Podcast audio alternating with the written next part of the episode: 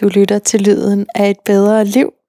Jeg er din vært, Manna Gulager, og hvis du vil se mere om mig, så kan du altid finde mere information på manna.dk. I dag skal du til at lytte til en live udgave af podcasten, og det bliver helt fantastisk, det kan jeg godt love dig. Det er med Anja Vintov, som også var med i talkshow nummer 5, altså live udgave nummer 5, og nu er vi helt op på nummer 17, så der, der har der sket lidt siden da. Og det er også en anden form, fordi vi er hjemme ved hende. Alt det kommer du til at høre om. Vi taler om at give livet plads. Vi taler om, hvordan Anjas historie, synes jeg, væver sig ind i det, hun laver. Altså det, det er sådan set mig, der har, har fundet på det koncept, at det gør det. Men øhm, ligesom at jeg synes, det er så tydeligt, når man kender de astrologiske symboler, hvordan vi taler vores planeter. Det lyder måske mærkeligt for dig, men vi taler hele tiden vores planeter. Altså, jeg ved ikke, om du har set, der er sådan en mærkelig en på film på YouTube, men en astrolog, der skal gætte, hvad folk er, uden de siger noget. Det er enormt plat, fordi, eller det er en meget, meget fin film, men, men det er, man kan jo ikke se på folk, hvad de er. Men øh, noget, der kunne indikere det, synes jeg, væsentligt mere end hvordan man ser ud, kropstype, det er ens motto.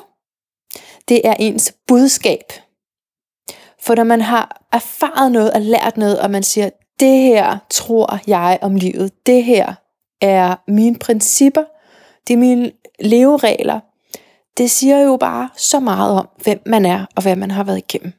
Og dermed jo altså også om, hvad for nogle, hvad for nogle stjernetegn, der især blev udfoldet i dit liv. Hvad for nogle karaktertræk, hvad for nogle lektier, du skulle igennem for at lære det og for at nå, nå i mål. Det Og også ikke fordi, at vi nogensinde er i mål, men øh, at det ligesom er de områder, vi agerer indenfor og finder en større visdom indenfor øh, frem for andre. Så ja, du skal virkelig lytte den her helt til ende. Øh, vi prøver noget med noget interaktion for publikum, men øh, jeg kaster mig også bare selv over Anja, og så en gang imellem, så får jeg lige sådan en post-it notes fra en af de fremmødte, som jeg så læser op og, og spørger Anja om. Ja, meget fantastisk aften. Jeg vil lige, jeg vil lige kort sige lidt, lidt mere til Anjas horoskop, fordi jeg får nævnt, jeg får nævnt Venus-energien, altså i øh, vægten, som hvor bagsiden er, at man bare vil plise alle andre. Og det kan, du, det kan du høre om, hvorfor jeg også lige synes, det passer ind. Det er nemlig en del af den rejse, hun har været på. Altså at stoppe med det. Øh, I hvert fald sådan på at gå for meget på kompromis med sig selv. Men Venus-energien er jo helt vidunderlig. Venus er den planet, der er tættest på jorden. Og dermed kan man måske tænke, også har mest empati for os jordboere, ikke? Øh, altså empati er virkelig stort. Kærlighed er virkelig stort. Flow er virkelig stort. Sensualitet er virkelig stort med, med Venus-energien. Øh, Anja er også, altså det er et virkelig smukt hjem, vi sidder i. Og Anja er smuk og går op i, det, nu siger jeg det fra mit perspektiv, at hun går op i, at ting er smukke. Og det er bare sådan, øh, vigtigt for mig at sige, at hver gang jeg udtaler mig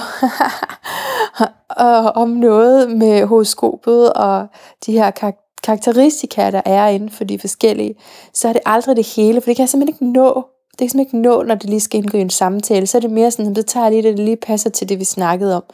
Men selve vægten er jo det mest diplomatiske og fine øh, væsen, der kan komme ud af den her øh, vægtenergi. Ikke?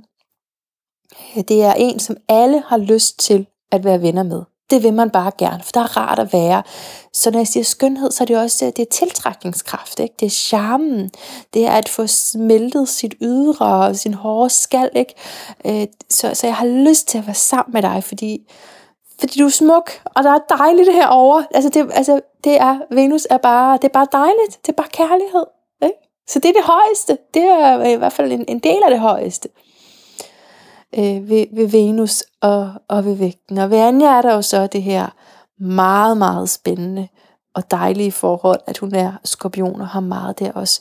Så, så det ene, og faktisk også hendes måne er i luft, og det andet er vand, og så er det ligesom at, at balancere det. Jeg jeg taler også lige kort om hendes måne der i tvillingen, som øh, jeg, jeg kalder den hurtig. Igen, fordi jeg lige havde en pointe med det, men der er jo så meget andet. Det er det her med variation, behov for dybt behov for variation, også et ubevidst behov for det. er også vores instinktive øh, følelser, vores øh, habituelle reaktioner, ikke?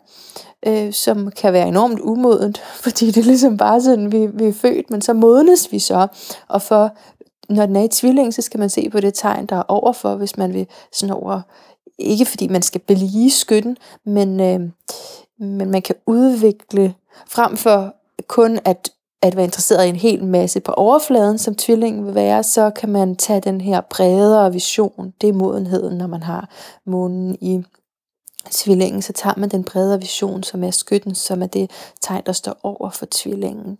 Den der brede vision, det, det store billede. Ikke? Og, og det synes jeg også, at, at vi taler ind i. Det synes jeg faktisk er, er meget fint, at det er det, vi gør her øh, på den her aften, hvor vi taler om Annas liv, hvad hun har været igennem, og så ligesom trækker det op til det store billede om, hvad, hvordan er det, så vi skal leve det her. Og så i en øh, fantastisk øh, skorpion øh, respekt, at vi er den her øh, ja, lyst til at stå nøgen øh, eller faktisk det har skorpionen sådan set ikke øh, på et umodent, øh, eller ikke umodent, det er også strengt at sige, men i hvert fald sådan den nye øh, spæde start af skorpionen har jo ikke lyst til overhovedet at udstille sig. Det er at stoler den slet ikke nok på, øh, på dig til at ville. Den vil til gengæld gerne lige have de andres sandheder at vide, ikke? men så altså som man, som man så ægges og udklækkes, så vil der være også en lyst til, at og man kan ligesom se en idé med selv at stå sårbart frem.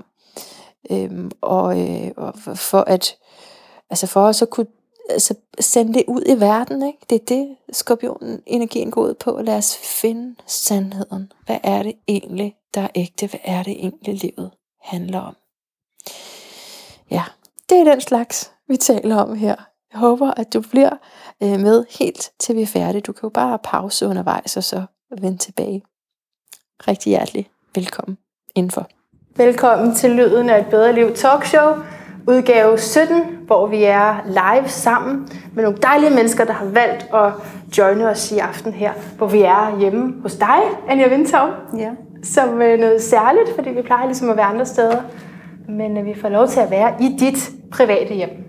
Ja, hvor der både er gong og træer og love og hvad kan vi mere se? Levende lys. Tonsvis af nuller mænd, som kigger godt efter. det ser jeg ikke. Og hundehår. Så, men Anja, du er øh, flow-specialist og har studeret frygt i øh, 20 år. Skal jeg sige 20? Jamen, det er fordi, sidst, sidst jeg havde dig med, var det jo, så var det lidt, det er et par år siden, ikke? Det stiger vel hele tiden. Mm. Ja. Nå, du mener, jeg bliver ældre? Nej, eller din erfaring bliver større. Mm. Er det ja, ikke det? måske jo. Så, øhm, og det vi har talt om, at vi skulle tale om i aften.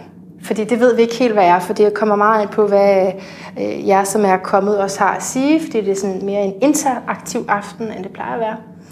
Øh, men vi har talt om, at, øh, at det skulle handle om at give plads til livet, mm. og hvordan man gør det mod til at leve. Mm. Med udgangspunkt i, jeg vil i hvert fald starte med at spørge dig til sådan dine egne smertepunkter, som jeg kunne forestille mig har været drivkraften til eller bag dine sådan filosofiske ståsteder i dag, det som du har skrevet bøger om, og det du underviser i på Flow Specialist-uddannelsen. Mm. Så, når jeg siger smertepunkter. hvad siger du så? Ja, når du siger smertepunkter, så hvor langt skal vi så tilbage i dit liv, før der ligesom er noget?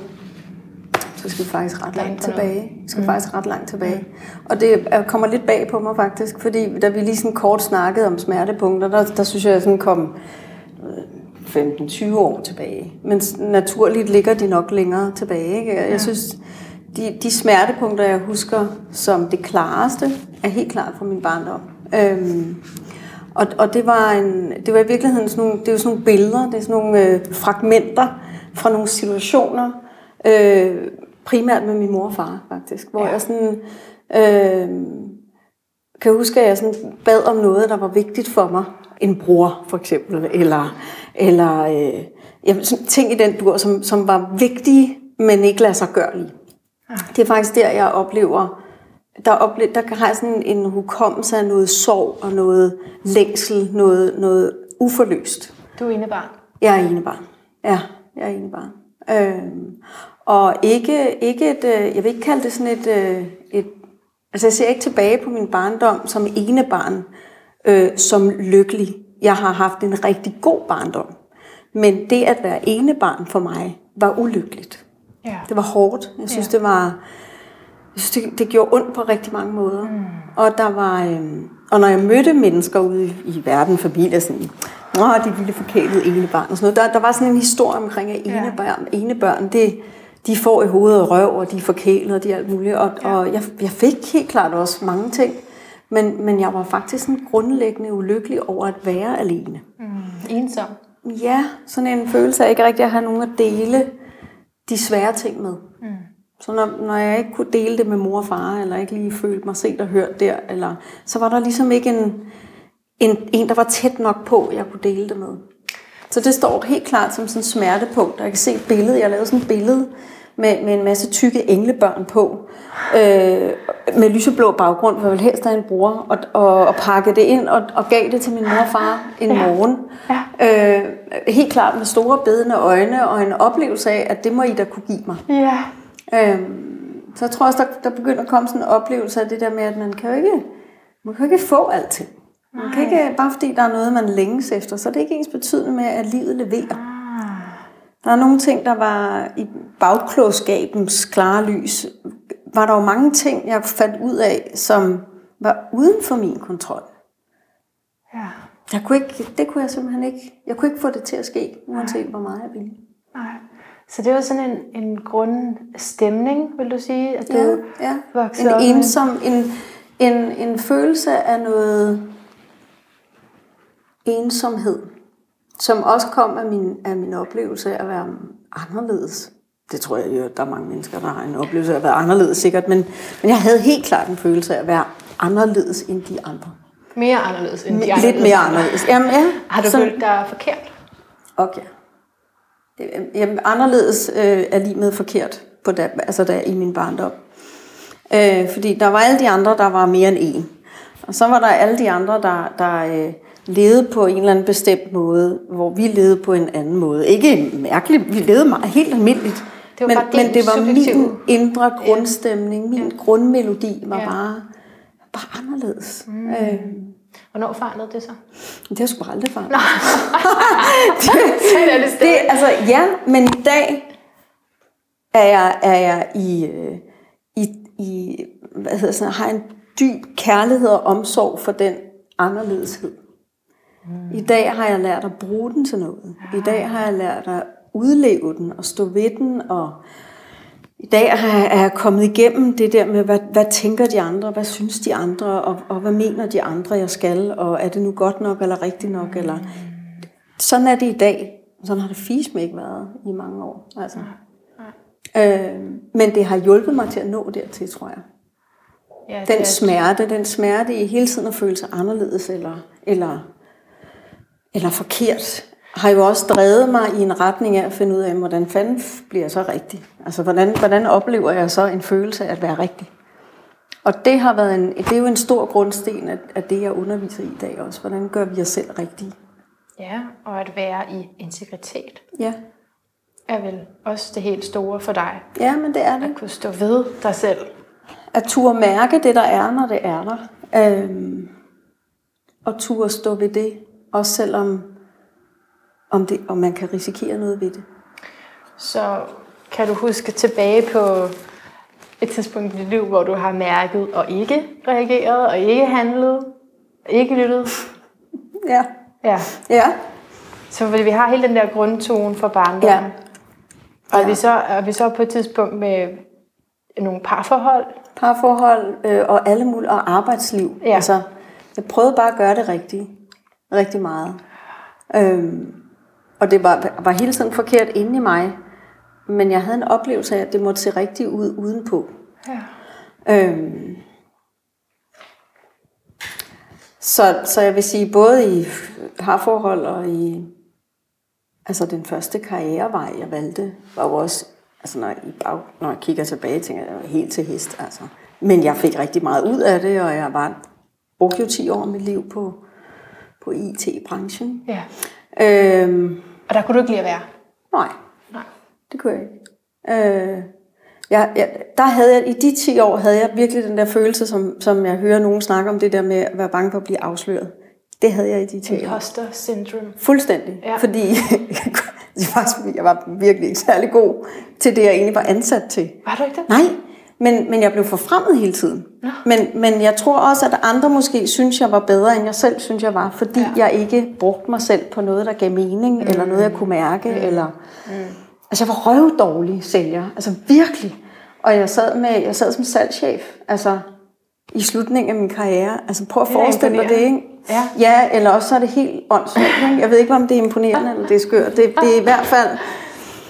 Det er i hvert fald mærkeligt at tænke tilbage på, men jeg tror, jeg var, rigt, jeg var god til at få ting til at ske, og jeg var god til at læse mennesker, og jeg var god til at interagere med kunderne.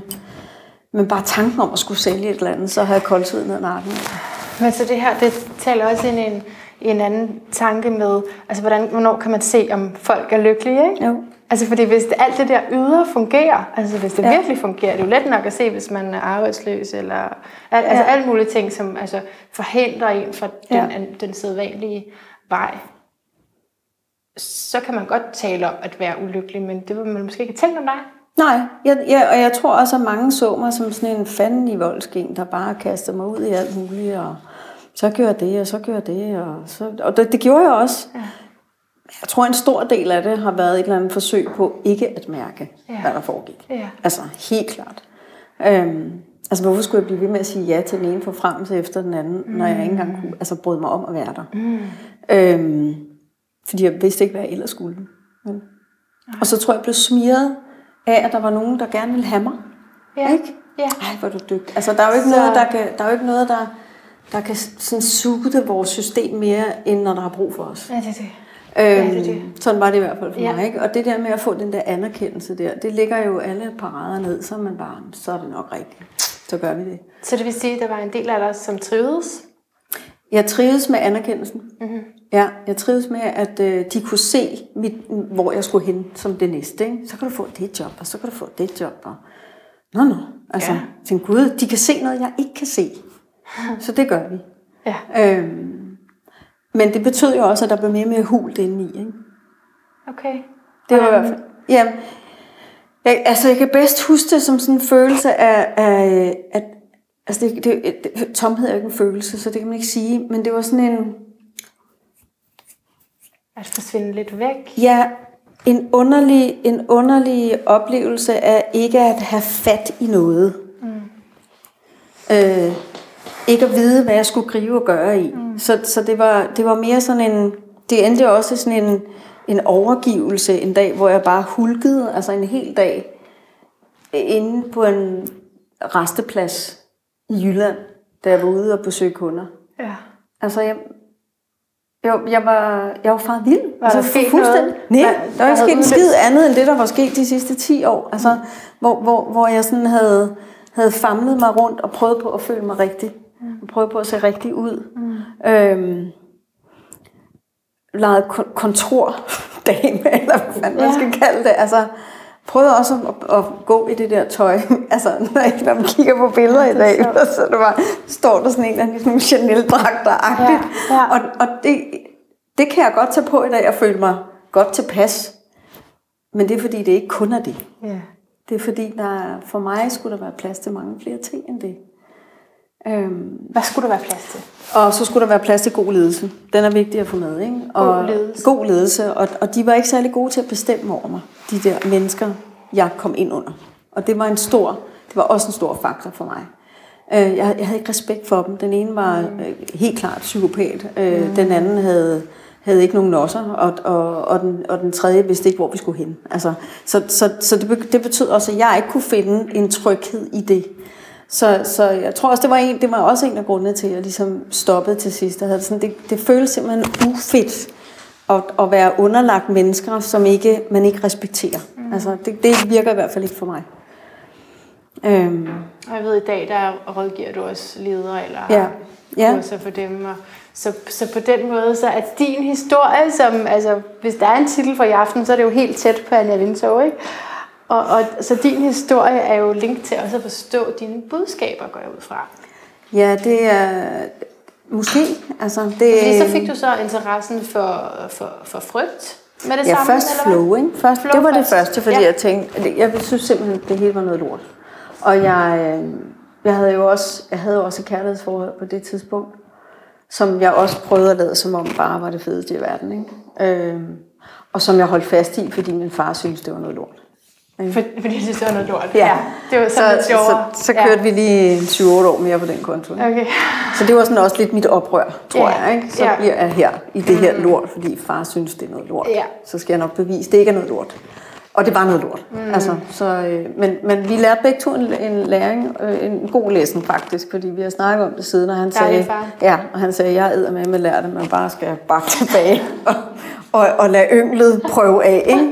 Nu havde de jo så kun mig. Øh, og jeg har lært, at, øh, at det der med at holde fast i kærlighedsforhold, fordi andre synes, det er noget lort, og man skal bevise det. Men det er jo det, der er interessant med forældre. Det er ikke altid, fordi de har magten med, hvad de har sagt, man skal gøre. Nogle gange er det det omvendte, Ja, ikke? At, der, at der stadigvæk er en magt. Ja, så kunsten er jo også, altså, vi kommunikerer jo hele tiden. Også når vi tror, vi ikke kommunikerer. Mm. Og det gør jeg også. Altså, jeg kan gå og synes, jeg er helt neutral, og så kan min datter sige, men hvad mener du virkelig, ikke? Nå, nå ja, Jamen, det jeg virkelig mener, det er så, altså, Ja. fordi vi prøver hele tiden, det gør jeg også, jeg prøver hele tiden på at give plads, fordi jeg ved, hvor vigtigt det er at have plads. Mm. Og så prøver jeg at øve mig i hele tiden at være så tydelig som muligt, når så jeg mener noget. Ja. Og samtidig give plads til, at hun kan, kan slå sig og begå sine fejl, eller begge to, ikke? også den ene, men det sker helt automatisk. Øhm, det var et tidsspur, men, Det et men tidsspor. det bragte mig, det bragte mig i hvert fald, altså, jeg stoppede, fordi at der var, den der vej endte bare blindt. Altså, jeg kunne ikke narre mig selv mere. Øh, fik jeg selvforandringer. Øh, begyndte stadiet til det. Fik reddet mine mandler ud i en alder af 29 eller sådan noget. Det er også ret sent, ikke? Altså, fordi der blev Din- bare ved. Mit immunforsvar var bare, talte. min krop talte gevaldigt, ja. og det havde den gjort i flere år. Ja. Øhm, og det synes jeg øh, var det interessante, da jeg så holdt op med at, at drive rovdrift på mig selv. Ikke? Der synes jeg, det blev enormt interessant. Hvad er det, den prøver at sige til os, den der krop?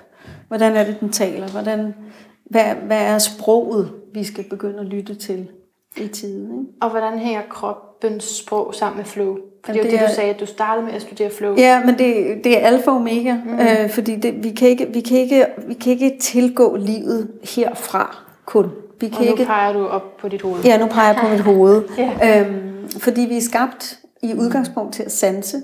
Det er det, vi har kunnet, fra vi var 0 år. Øhm, og vi sanser, før vi tænker. Cirka et halvt sekund før.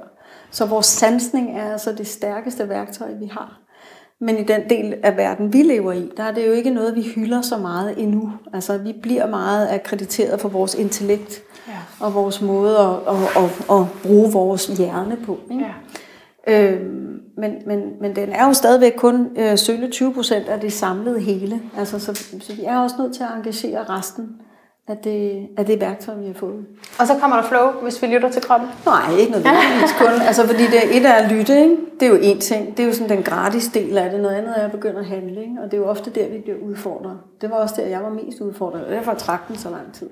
Ja, fordi du kunne godt høre, hvad der blev sagt. Jeg kunne godt høre, hvad Forlad det her parforhold. Ja, forlad det job. skride for det der. Gør, gør noget andet, end det Ja. du gør. Ikke? Ja. Øhm, men det betød jo også, at jeg skulle se mig selv på en anden måde. Jeg skulle slippe et selvbillede, jeg Ja. havde skabt. Af en, der kunne klare alt og stå igennem, eller ikke gav op, og, mm. og øh, havde styr på tingene. Og, altså, jeg, jeg skulle jo være lille pige igen. Og det synes jeg var hårdt. Altså, Men det var ikke hårdere end at blive mere og mere syg og, Nej. og ødelagt og, og trist og ked af det og hvad det nu ellers var. Så når du siger at blive lille pige igen, så mener du at, at blive sårbar? Er det Ja, mener? og, og, og, og komme i kontakt med alt det der øh, øh, ked af det hed, øh, sorg, øh, forladthedsfølelse, ensomhedsfølelse, alt det der. Jeg havde bare dyrket min ensomhed, ensomhedsfølelse uden at vide det, ved hele tiden at ignorere, hvad jeg følte og hvad jeg havde brug for. Hmm. På den måde kan man jo ligesom næsten blive fremmedgjort over for sig selv. Ikke? Altså, og helt slide på det tillidsbånd, jeg havde til mig. Ja. Ved at overhøre mig og afvise ja. mig hele tiden. Ikke? Jeg håber, I kan høre det, nogle af jer, som kender Anjas filosofi, hvordan det væver sig ind i, i din historie. Ikke? For du, ja. du tænker, hvad mener hun? Det er jo netop det der med at have tillid til øh, sig selv, og, og at... Øh, øh, ja, du taler også om tilknytning, ikke? Mm. og først og fremmest til en selv. Ikke først og fremmest, men også. Ja. Fordi det, det, det går jo begge veje. Ikke? Vi har brug for tilknytning til andre for at leve et følelsesmæssigt sundt liv. Ikke? Øh, vi kan jo godt overleve uden altså, at se nogen i den ja. verden, vi lever i i dag. Ikke? Mm. Vi har det bare ikke særlig godt med det. Eller nogen har måske. Men de fleste har brug for, for nogen at, at gnide sig op af en gang imellem. Ja. Øh.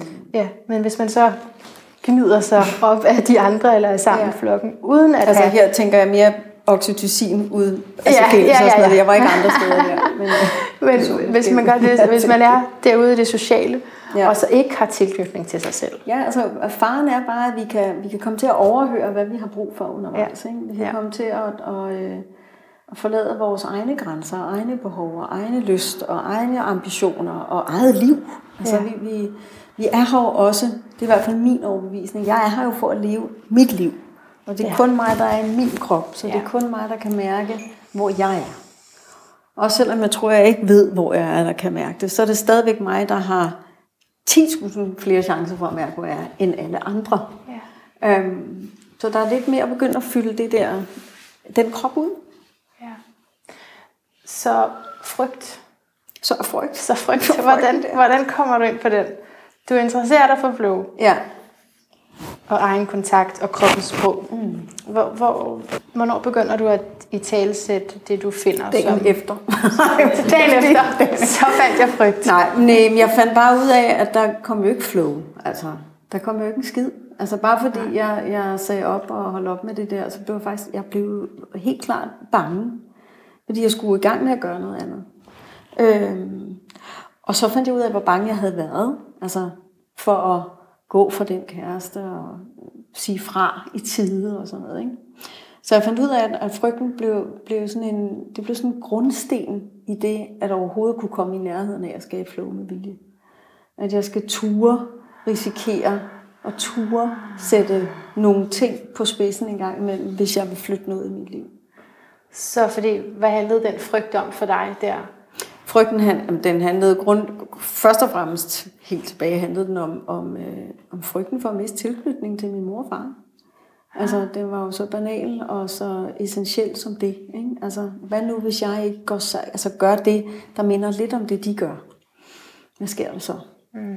Jeg er helt klart æblet, der er faldet umanerligt langt fra stammen. Okay, øhm, og jeg, jeg, prøv, jeg har prøvet sådan at blive... Altså, jeg, jeg prøvede bare hele tiden at lukke lidt af fisk, ikke? Altså, det skulle ja. lukke lidt af det, det, jeg kom fra. Ja. Det gør det bare ikke. Ja. Øhm, og det er blevet meget nemmere jo. Det bliver meget nemmere, når de er sig, og jeg er mig. Meget nemmere at være sammen. Ja. End at jeg prøver at være mere et eller andet, jeg tror, andre vil have. Ja. Øhm. Okay, så frygten for at miste tilknytning. Ja, eller fryg, ja det, og så frygten for, hvad andre skulle tænke. Ikke? Ja. Øh, Men hvorfor er man bange for det? For at miste tilknytning, ja. ofte. Ikke? Øh, for at miste i det hele taget. Ikke? Ja. Vi er så skide bange for at miste. Og det kan jeg godt forstå. Fordi vi ved jo godt, at vi skal miste. Mm. Det er jo så også en grundsandhed, der er i os mennesker. Vi ved godt, at, at vi skal miste livet. Vi skal miste livet, vi skal miste hinanden. Vi skal miste, miste, miste. Ja. Alt er en overgang. Og den sandhed, tror jeg, bor dybt, eller det gør det, bor dybt i os alle sammen. Ja.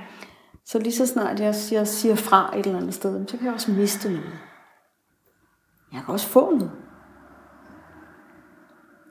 Og så er, er grundudfordringen for mig, fandt jeg ud af, var jo også, at, at der var så meget ubehag, jeg ikke havde været villig til at mærke.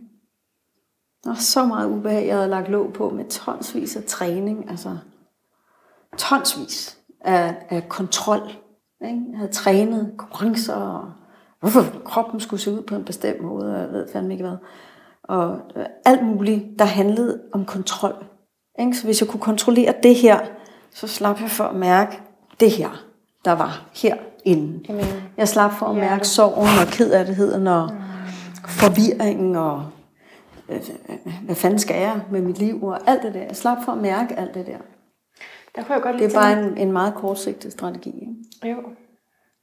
Men jeg kunne godt tænke mig at spørge om, om fordi det var jo ikke, det var ikke bevidst, var det det? Nej, det er, det, det er, set, det er bagudskuende. Ikke? Ja. Altså, Så for dem, der lytter med, som tænker, "Nå, men jeg har lige startet med at træne. ja. Så skal jeg nu endelig få mig selv til det. Nu sidder hun og siger, Ja. altså sådan bare lige for at, at definere, øh, man, ja. det er jo godt nok at træne. Det er så fint. Ja. Det er så fint. Jeg, jeg tror, det der er det vigtige at få øje på, det er vel, om vi er vi grundglade i vores liv. Ikke? Hvis vi er det, så er alt godt. Altså, så, så glem, glem alt om at, at ændre dig selv, eller lave om på dig selv. Eller, Du skal bare være eller, grundglad. nej, nej, nej men, men det jeg prøver at sige, det er, det er, at hvis det er, at vi... Øhm, hvis det er, at der er en... Jeg har det sådan, vi ved godt, når tingene ikke spiller. Mm. Det ved vi mennesker godt. Vi ved godt, når der er noget, der ikke helt er, som det skal være. Så du kunne også stå i det der træningscenter og vide, Jeg kunne, det ja, er for meget det her. Ja, det Ja. kunne jeg godt. Jeg kunne også godt mærke, at min krop synes, det var Okay, for meget. Ikke? okay. Men så satte jeg mig et mål, og det skulle jeg jo nå. Ikke? Ja. Så jeg, jeg tror bare, det er vigtigt at, at holde øje med, at, at livet er jo ikke... Vi er jo ikke lykkelige hele tiden. Eller det er jeg i hvert fald ikke. Øh, og jeg har heller ikke nogen ambitioner om at være lykkelig hele tiden. Men jeg har ambitioner om at være i bevægelse. Så jeg er glad og ked af det og lykkelig. Og, øh, at, så jeg ligesom kan bevæge mig med det, der er. Det er vigtigt for mig. Øhm, så hvis der er en dag, hvor tingene måske ikke spiller, så er det også okay. Fordi det er en overgang. Det går væk igen i morgen. Så jeg sidder ikke og obsesser på, hvad kan der være? Åh oh, nej, og hvad nu? Og går det nogensinde væk? Fordi jeg ved, det går væk. Jo mindre modstand jeg har på det, jo hurtigere går det væk. Ja. Okay. Det var et sidespor. Ja, og det, så kommer man, så det, men det handler jo også om flow, ikke? Det der med ikke at have modstand Men hvad var det, du spurgte på om? tingene. Jamen nu er vi, vi er der i dit øh, træningscenter, sådan, som jeg Det forestiller var det der med træning. Det var det, vi gør. Ja. Oh, nu, ja. jeg runder den af nu. Mm, det. så det, det, jeg prøvede at sige med det, det er, at det der med at blive opmærksom på, hvad, hvad bruger vi som strategier for at lade være med at tage os af det, der reelt set ulmer. Ikke? Hvis nu vi, øh, hvis vi har et dårligt parforhold, eller vi synes, det hele er noget lort, tager vi os så af det parforhold? Altså er det der, vi, vi omkranser vores energi, eller går vi ud og arbejder 20 timer i døgnet? Så kan det godt være, at karrieren kører godt, men så kører det andet bare mere af helvede til. Ikke? Øhm, så, Så det er en strategi at arbejde sig det frem. kunne det være. Det kunne ja. være en dulende strategi. Ja. Ikke arbejde sig fra alt ubehag. Mm. Øhm, indtil man bliver fyret en dag, og så Så man på den. Ja, måske. øh, spisning, drikkelse, overforbrug mm. af, af, af alle mulige substanser, stoffer og alkohol, er også en måde at lægge låg på. Det er jo ikke, fordi vi ikke skal tage et glas rødvin en gang imellem. Men, men en flaske hver dag, mm. så er der måske noget, vi ikke har lyst til at mærke. Ikke? Mm. Andres problemer kan også være en dumme strategi. Ikke? Altså hele tiden forlade sit eget ståsted og tænke, "Ej, skal jeg ikke hjælpe dig, eller skal jeg ikke hjælpe dig, eller så kan vi også lige ordne det her, eller fikse, fikse, fikse, fikse. Kan også være en strategi for ikke Basically at tage sig af sit eget. Ikke? Ja, kan Øhm, afhængighed. Men man er nødt til hele tiden at, at have hånden i, øh, i egen barm. Øh, og så ligesom forholde sig til, jamen, fungerer mit liv egentlig okay? Med de kriser, der er for alle mennesker, med de udfordringer, vi kommer ind i, med de vækstperioder, vi står i, hvor vi skal udforske og udfordre os selv, at vi så stadigvæk har vi en følelse af at være sådan lidt på rette vej. Og det bilder jeg mig ind, vi godt kan mærke. Vi kan i hvert fald mærke, når kroppen begynder at støje, vi bliver mere og mere ked af det, mere og mere stresset, mere og mere presset, mere og mere deprimeret, så er der nok noget, der skal justeres. Ja. Og det er skidesvært at stoppe op. Fordi toget kører for de fleste. Ikke? At man får stress, er det du tænker på? Nej, jeg tænker bare det der med, jeg tror, det er en udfordring i den tid, vi lever i også, at stoppe op med vilje en gang imellem, og lige sådan tage sådan et, hvordan fanden har jeg det egentlig? Så toget kører, det er fordi livet bare går derudad. Ja, den ene dag er kører travlt. efter den anden, hvor Ja. vi er vanedyr og rutiner ja. og tulli hej, ikke? Så, så, så jeg tror det der med, og, og her mener jeg ikke, at vi skal lige tage et retreat på en uge en gang imellem, fordi det kan vi også, men det der med på daglig basis en gang imellem lige at, at stoppe op og slå røven i sædet og trække vejret og kigge sig selv i spejlet og sige, "Uff, hvad har du brug for i dag, Provinto? Hvad har du brug for? Mm. Er, der noget, altså, er der noget, vi skal justere? Er der et eller andet? Det tror jeg er skide vigtigt. Eller det har det været for mig i hvert fald. Fordi ellers så blev det så bliver det faktisk små flugtscenarier i stedet for, ikke? Way, mand, nu rejser vi nu. Åh, oh, mega fedt. Så kom jeg hjem, så var jeg sådan, øh, nå, fordi det lorten lå stadigvæk, ja, når jeg kom ja. hjem. Så jeg synes, hverdagen, hverdagen er vigtig, synes jeg. Hverdagen, en fed hverdag, en dejlig hverdag, hvor man kan give plads til sig selv og plads til det, der er. Og hvor man, hvor man gør en indsats for at putte det ind i hverdagen, som er vigtigt for os hver især. Det er i hvert fald vigtigt for mig. Og der har du jo udviklet fire elementer. okay. oh. Det er en meget godt link, når du siger hverdag. Ja. Øh, fire elementer i, i hverdagsmod. Mm. Øh, skal jeg sige dem? Det må du gerne. Jeg har skrevet dem ned her, det må du og jeg lever dem. Håber jeg. Øhm, risikovillighed, fleksibilitet, tålmodighed og ærlighed. Ja. Du sagde faktisk på videoen, vi lavede som teaser for i aften, at ærlighed var det vigtigste for dig. Ja. Er det sådan? Eller var det en svipser? Nå, men det er ligesom om, at, at ærligheden kommer på en eller anden måde først for mig. Ja. Øh, og det er ikke sådan ærlighed nødvendigvis over for alle mulige andre, og skal sige alt muligt hele tiden, men det er mere sådan, ærligheden over for mig er blevet rigtig, rigtig vigtig. Fordi jeg synes, det har kostet mega meget at være uærlig.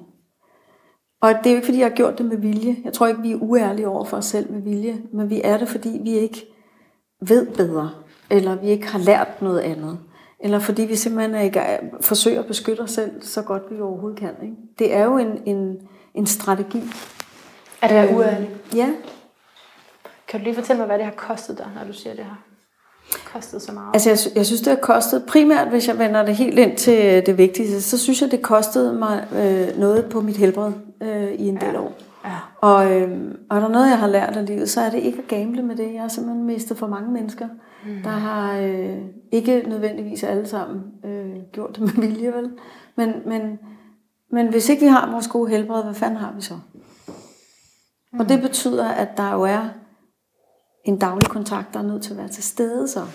Ja. Der er mange ting, jeg ikke har kontrol over. Jeg kan få cancer om en uge, eller jeg kan blive kørt ned i morgen. Men på daglig basis, at sørge for, at, at, at øh, og jeg snakker heller ikke om gulerødder og sådan noget, at, sørge for at mærke efter og give mig plads, så jeg ikke stresser mit system hele tiden. Så jeg ikke, øh, så jeg ikke øh, øh, bilder min krop ind, at, at nu er du nødt til at gøre det, og så er det sådan, og nu skal vi, og så jeg kører alle de der underlige automatpiloter, som får mit nervesystem til at, at tro, der er far på færre. Så når du taler om at have blik for helbredet, mm. så siger du, det er ikke gulerødder? Det, kunne, altså, det kan det jo også godt være. Men Vi har gulerødder her i aften, ja. det er meget godt. Ja, det er mere for at sige, at vi kan godt obsesse rigtig meget ja. omkring, hvad vi spiser, ja. ikke? og det bruger vi jo også rigtig mange øh, øh, timer, artikler og spalter på rundt omkring. Og det er også vigtigt. Jeg er også ernæringsterapeut, jeg synes også, det er vigtigt, men jeg synes ikke, det er det vigtigste altid. Fordi at man kan godt øh, leve rigtig sundt og blive stresset alligevel. Ikke? Øh, man kan godt få 600 gram grøntsager om dagen, og så alligevel blive dybt deprimeret. Øh, fordi man ikke er i stand til at sige til og fra i andre sammenhænge. Ikke? Så det er en balance på et eller andet plan, jeg nok øh, øh, ja. er mest fortaler for. Ikke? At, at hvis vi har x antal brækker at gøre godt med, der hedder et godt liv, så kan jeg ikke, øh, så kan jeg ikke nøjes med bare at køre på den ene brik. Nej. Så, så jeg er ligesom nødt til at have lidt øje på dem alle sammen. Ikke? For jeg har sagt det, jeg gerne vil sige til dem, jeg gerne vil sige det til. Er jeg åben, ærlig, Øhm, får jeg spist noget ordentligt mad ind imellem? Får jeg sovet ordentligt? Får jeg bevæget mig? Går jeg ud og, og, og kigger lidt på træerne en gang imellem? Der, der er nogle ting, der for mig udgør et godt liv. Ja. Et bedre liv. Et bedre liv. Ja. Øhm, og det har jo været et puslespil for mig at finde ud af, hvad er, udgør et, et godt liv for mig? Og når, og når de elementer ikke er i gryden, så begynder min krop at tale. Ja. Og det tror jeg faktisk, det gør for os alle sammen. Så alt det, du beskrev der, det er faktisk ind under det her element i hverdagsmod, der hedder ærlighed. Ja. At jeg tør være ærlig over for, hvad har jeg brug for? Ja. Så øh, jeg, vil, jeg kigger lige ud sådan mod øh, jer, der er her. Hvis der er nogen, der har noget, så må I bare lige sige til mig, fordi nu har jeg bare sådan gået, man bliver jo suget lidt ind i samtalen. Så øh, Men ellers så vifter I bare lige med en hånd, hvis der er noget, som skal adresseres, og ellers så... Ja, så kommer der Der, nogle der, lapper. der er se heldigvis lige nogle lapper, det er jeg rigtig glad for. Anonyme lapper. Skide godt. Jeg aner ikke, hvem der har skrevet dem. Så du, så dem tager du bare på et eller andet tidspunkt? Ja, så Ja. sender I dem bare lige op til mig. ja. Øhm, men men Så ellers så, så, så er der jo de her andre... Øhm, tak. Og ærligheden blev vigtig, fordi jeg tror, det var den, jeg havde så svært ved. Jo, det giver jo mening, når man hører de ting fra dit liv. Facade på facade på facade Ja. på facade. Ja.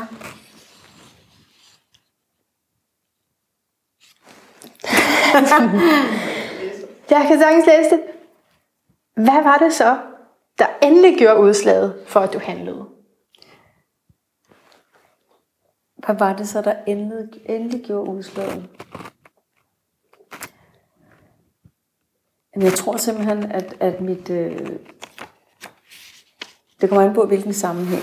Øh, jeg tror, generelt var det følelsen af at have fået nok. Der kom sådan, og den, det er faktisk en, det er jo heller ikke en følelse, men det er sådan en... Jeg kan huske de to situationer, hvor jeg, hvor jeg slog fuldstændig bak og sagde, det skal jeg ikke det her. Og, og der sad det hele, altså det var, det var begyndt at pible ud af, af alle sprækker, at, at der var bare ikke mere plads. Og, og jeg tror simpelthen, at det er, en, det er, når vi har ophobet tilpas meget lort, på et eller andet tidspunkt, så er der jo et eller andet låg, der skal ryge af. Øh, og det ved jeg ikke, hvor, hvor meget jeg var øh, bevidst styrende i. Kan du følge mig? Jeg ved ikke, hvem der spurgte, men, men dengang tror jeg mere, det var sådan, okay, nu, nu, nu springer hovedet simpelthen. Nu er det nu, jeg gør noget andet.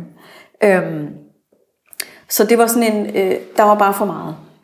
Og, og det, jeg har øvet mig på senere, er så at sikre, at der ikke, altså, der ikke kommer for meget på lager. Fordi så bliver, så bliver valget jo heller ikke nødvendigvis særlig frit, vel? Så bliver det bare, nu er det nok, så nu skal jeg gøre noget andet. Så næsten lige meget hvad, så nu gør jeg bare noget andet. Øhm, det var det ene. Øh, altså, sådan var det i hvert fald øh, arbejdsmæssigt. Nu er det, nu er det øh, nok nu er det, nu er det nok. Nu er Ja. det nok, ikke? Ja. Øh, kvælertræ fra, en, fra min daværende kæreste gjorde udslaget. Oh. Der var det nok. Ja. Øh, det var, og, og der slukkede og lukkede alt øh, fra den dag. Ikke? Øh, som ligesom prøvede det. ja. Og tænkte det... Ja, Vil jeg oplevelsen af at være på flugt, liv. altså faktisk oplevelsen af at decideret at flygte for mit eget liv, den, den, øh, den kan jeg stadigvæk huske den dag i dag. Men det, men det gav mig også en oplevelse af, at jeg kunne. Ja. Ikke? Altså det er jo sådan en underlig, altså underligt ting at kigge tilbage på og tænke, jamen ja, jeg stod i det her, men jeg flygtede også. Og jeg kom også videre, og jeg sagde også fra, og jeg, altså, Du kom i sikkerhed et andet sted. ja, det gjorde jeg. Vil du sige i en anden personlighed? Vil du sige, du, du ændrede, hvem du var? Ja, fordi jeg var nødt til, jeg var nødt til at krybe til korset. Jeg var nødt til at indrømme over for mine forældre, hvor skidt det stod til. Altså, mm. og det tror jeg, at den, den der, det der, der kom sådan et, øh, der blev slået hul på skallen der. Altså, jeg kunne jo ikke lade som om mere. Men jeg var nødt til at sige, hvorfor jeg ikke skulle med til Mexico. Altså, det var samme dag, vi skulle til Mexico. Der, Dig og dine forældre? Øh, nej, mig og min daværende kæreste. Ja. Der, der er øh, en længe planlagt rejse. Mm. Der øh, gik det hele op i, i hat og der slog jeg fra. Mm. Øh, jeg var nødt til at forklare, hvorfor. Altså, Ja. Ja, var det svært? Nej, ikke der. Ikke der, det var det faktisk ikke. Men der var ikke nogen vej udenom. Nej. Der var det måske som sådan en lettelse. Ja. Jeg kunne godt have fortsat løgnen, ikke? Mm. Jeg kunne godt have fundet på et eller andet. Ja, ja. Men så et var samtalen med dine forældre. Mm. Efter det ligger der jo så øh, noget af et liv, du skal samle op og Ja. gå videre med i en anden retning. Ja, Hvordan vidste du, hvad for en retning? det vidste jeg ikke. Nej, okay. Det vidste jeg ikke. Det vidste jeg ikke, men jeg vidste, men jeg vidste, hvad jeg interesserede mig for. Og det begyndte at så blive, fordi jeg havde brugt så meget tid på noget, der ikke interesserede mig, så begyndte det i hvert fald at blive noget, jeg gav energi. Ikke? Så det blev noget med at finde ud af, om der er noget med krop. Altså det er helt åndssvagt. Det er sådan et patchwork af et eller andet. Der er noget med krop, og der var noget med, med noget balance, og der var noget med noget med noget med. Og så startede jeg med at have, øh, lige da jeg øh, sagde op, så sagde jeg til mor, jeg, jeg skal ikke have nogen, der bestemmer over mig mere. Det, det, det skal jeg ikke. Så jeg vil gerne være selvstændig. Og, og det var faktisk en, en af de eneste gange, eller første gang, ikke eneste, første gang, hvor jeg virkelig følte mig set hørt af hende, virkelig, kiggede hun bare på mig og sagde, det er det, du gør. Jeg skal nok hjælpe dig. Og det har hun gjort lige siden. Øh, med regnskaber og sådan noget. Men, Ja, men, der, men lige der, der var det bare sådan, det kunne hun Fedt. godt følge mig i, fordi hun, hun var selv blevet selvstændig nogle år før. Så det gjorde jeg. Øhm, men, men derfra, jeg tror, jeg startede med at have 17-18 timer i sådan et øh, fitnesscenter. Altså jeg kom fra at tjene kejserboksen og kørte i øh, egen bil og fri det ene og fri det andet og fri kæmpe stor mobiltelefon med lang øh, antenne og det var dengang, det var mega øh, fedt, ikke? Ja. Øhm, til ingenting. Øhm, så, så der var lidt at give afkald på. Mm. Men jeg har aldrig følt mig så fri. Mm. Altså, de kunne sætte, jeg kan huske, at jeg stod og malede, øh, øh, hvad hedder sådan noget, jeg malede øh, omklædningsrum. Nå, i fitnesscenteret der, hvor du arbejdede? Ja, der skulle okay. males. Jamen, det gør jeg. Ja. Altså, det, men bare det at få lov til at gøre noget andet, Ja. frit, som jeg selv havde valgt. Ja. Mere bevidst. Mm.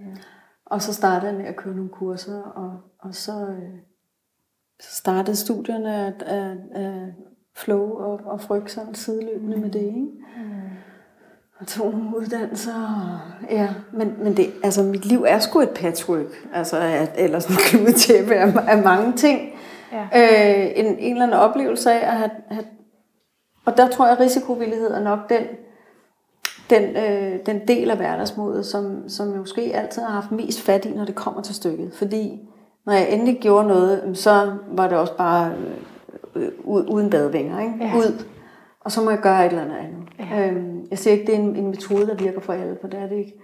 Øh, men det var ligesom min måde åbenbart at komme Hvorfor, hvorfor tænker du trods alt, den er vigtig at have med som element i hverdagsmod? Risikovillighed. Fordi hvis ikke vi tør risikere noget af frygt for at miste, mm. så kommer vi til at miste meget mere. Så det er jo det her med at stadigvæk at have frygten og mærke, at jeg er bange, og så Ja. gør det alligevel. Ja, ja. Det at risikere noget for at få noget andet. Det at sætte noget på spidsen for at ændre noget. Øhm, det har vi alle dage skulle som race. Så det er vigtigt.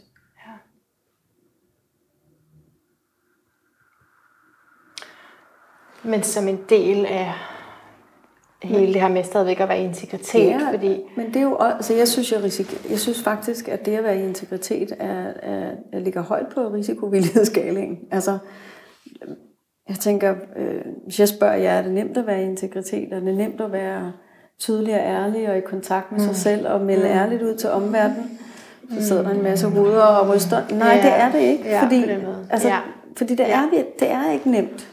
Øh, men det er bare sværere at lade være. På den lange bane er det bare langt sværere at lade være. Det koster for meget. så, så når vi tænker risiko, så er det ikke bare altså, at, at købe noget meget dyrt, eller, altså, Nej, eller det er det, der er det sådan noget, jeg Nej. tænker på. Ikke? Til, Ja, nej, en altså risikovillighed er jo, er jo sindssygt mange ting. Det er vise, vise sårbarhed, vise, hvad man er. Ja, gør det, man har brug for. Ture, ture at gøre noget i det uvisse. Ja. Ikke? Risikovillighed handler om uvidshed. Vi ved det ikke. ja. Jeg ved ikke, hvordan den lander over Nej. i den anden. Nej. Eller Hvad der sker, hvis jeg får det Nej. her sagt eller Nej. gjort. Mm. Og jeg tror, det er måske vores største udfordring, at vi, at vi jo vi har brug for den der sikkerhed, og den er der ikke. Altså, tryghed er, øh, er en illusion, ikke? Altså, vi kan ikke vide os sikre hele tiden. Så hvad gør du for at finde sikkerhed? Jeg prøver at være i min krop så meget som muligt. Jeg prøver at give plads til det, der er, så meget som muligt. Øhm, det er det eneste sted, jeg kan... Jeg, altså, og så omgiver jeg med mennesker, der er søde og rare, ordentlige og kærlige og åbne. Ja, ja. Og, altså, Ja. Så der er, det, der er dem, jeg omgiver mig med, men, men for mig handler det om at give plads til mig.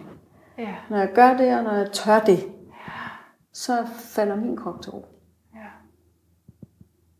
Og det kan være så simpelt som bare at få sagt noget, man har gået ulmet lidt med, eller melde sig til et eller andet, man gerne... Hvad, hvad fanden det kan være? Det kan være alt muligt. Mm. Øhm, men det at gøre det, Tag chance. der kalder på en. Mm. Ikke? I stedet for at det øh, vimser rundt i hovedet og bliver til sådan noget flimmer. Ja. Er den der grønne seddel et spørgsmål? Nej. Det kommer. Det er ikke blevet til et spørgsmål. Okay. Han sad bare lige sådan og talte til mig. Øhm,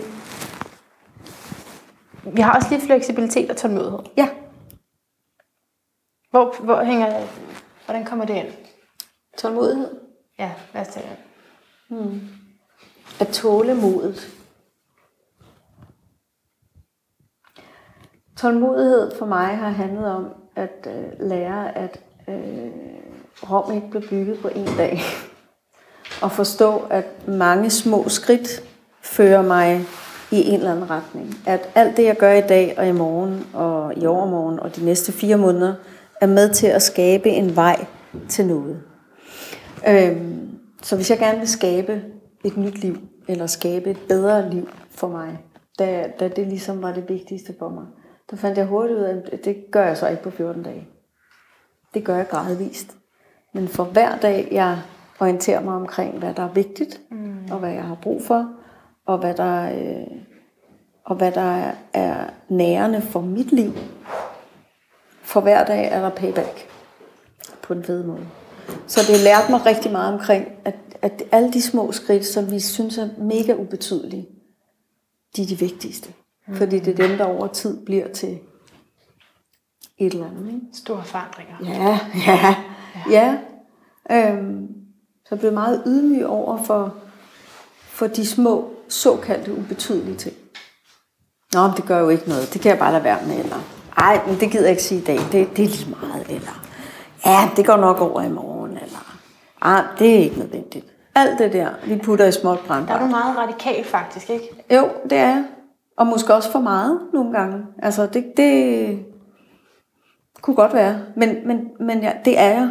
Altså, fordi jeg er meget opmærksom på, hvad jeg putter i min småt brandbarnkasse. Fordi jeg ved, lige pludselig står den i flammer. Ja. Og, og jeg gider ikke slukke ildebranden.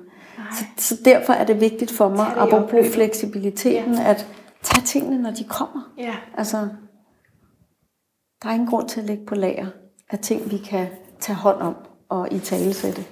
Kan du give mig et rigtig godt eksempel på det der? Det behøver ikke være rigtig godt. Bare, I hvert fald et, et eksempel fra dit liv, hvor, at, hvor du fandt ud af, at det var virkelig godt, det tog det nu, fordi ellers... Jeg kan komme på tusindvis. Ja. Øhm, Ja, for det er nemlig meget det kan være, det kan være både i, øh, det kan både være i relation til mine børn, for eksempel.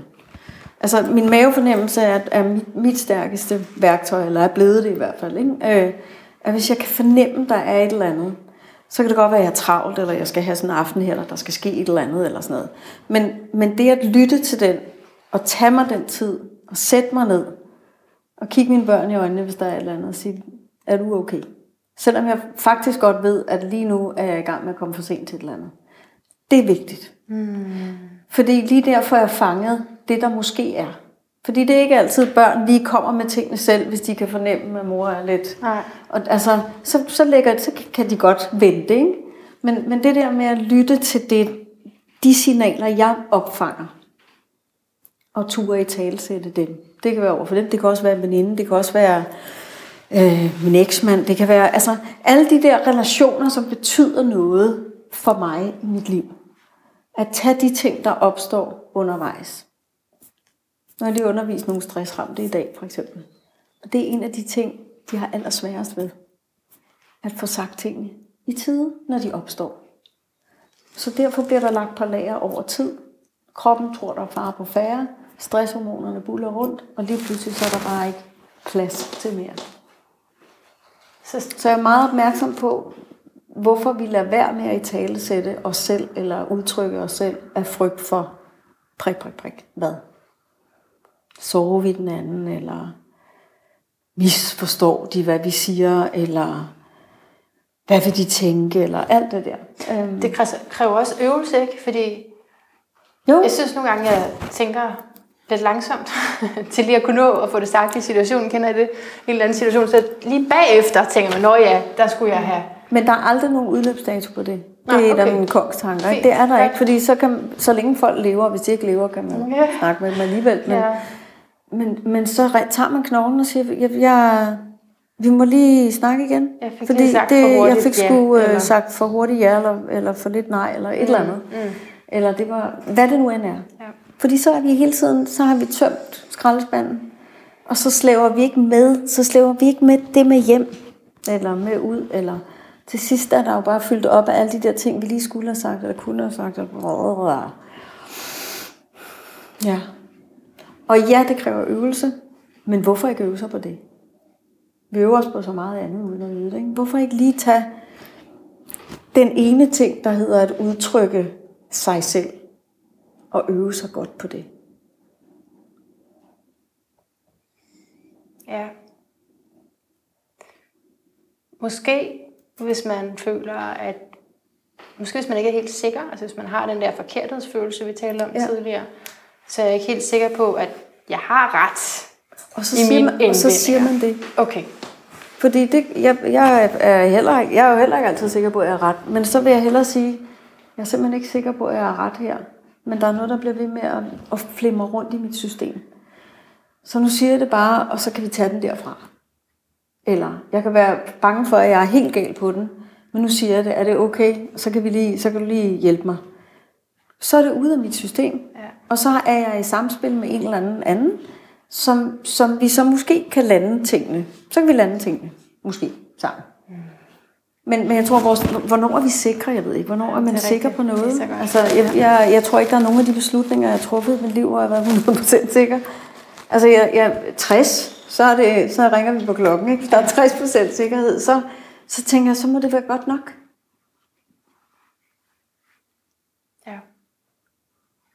Eller 65. Eller, eller bare lidt mere sikker end, end bare, bare lidt mere til den side, så må det være det, det hælder til. Forstår I, hvad jeg mener? Mm. Altså, fordi ellers så, så øh, er der virkelig mange ting, jeg ikke ville have gjort, eller ikke ville have sagt, eller ikke ville have skabt, eller hvis jeg skulle være sikker, sikker, sikker, sikker. Det er noget med at tage sig selv seriøst.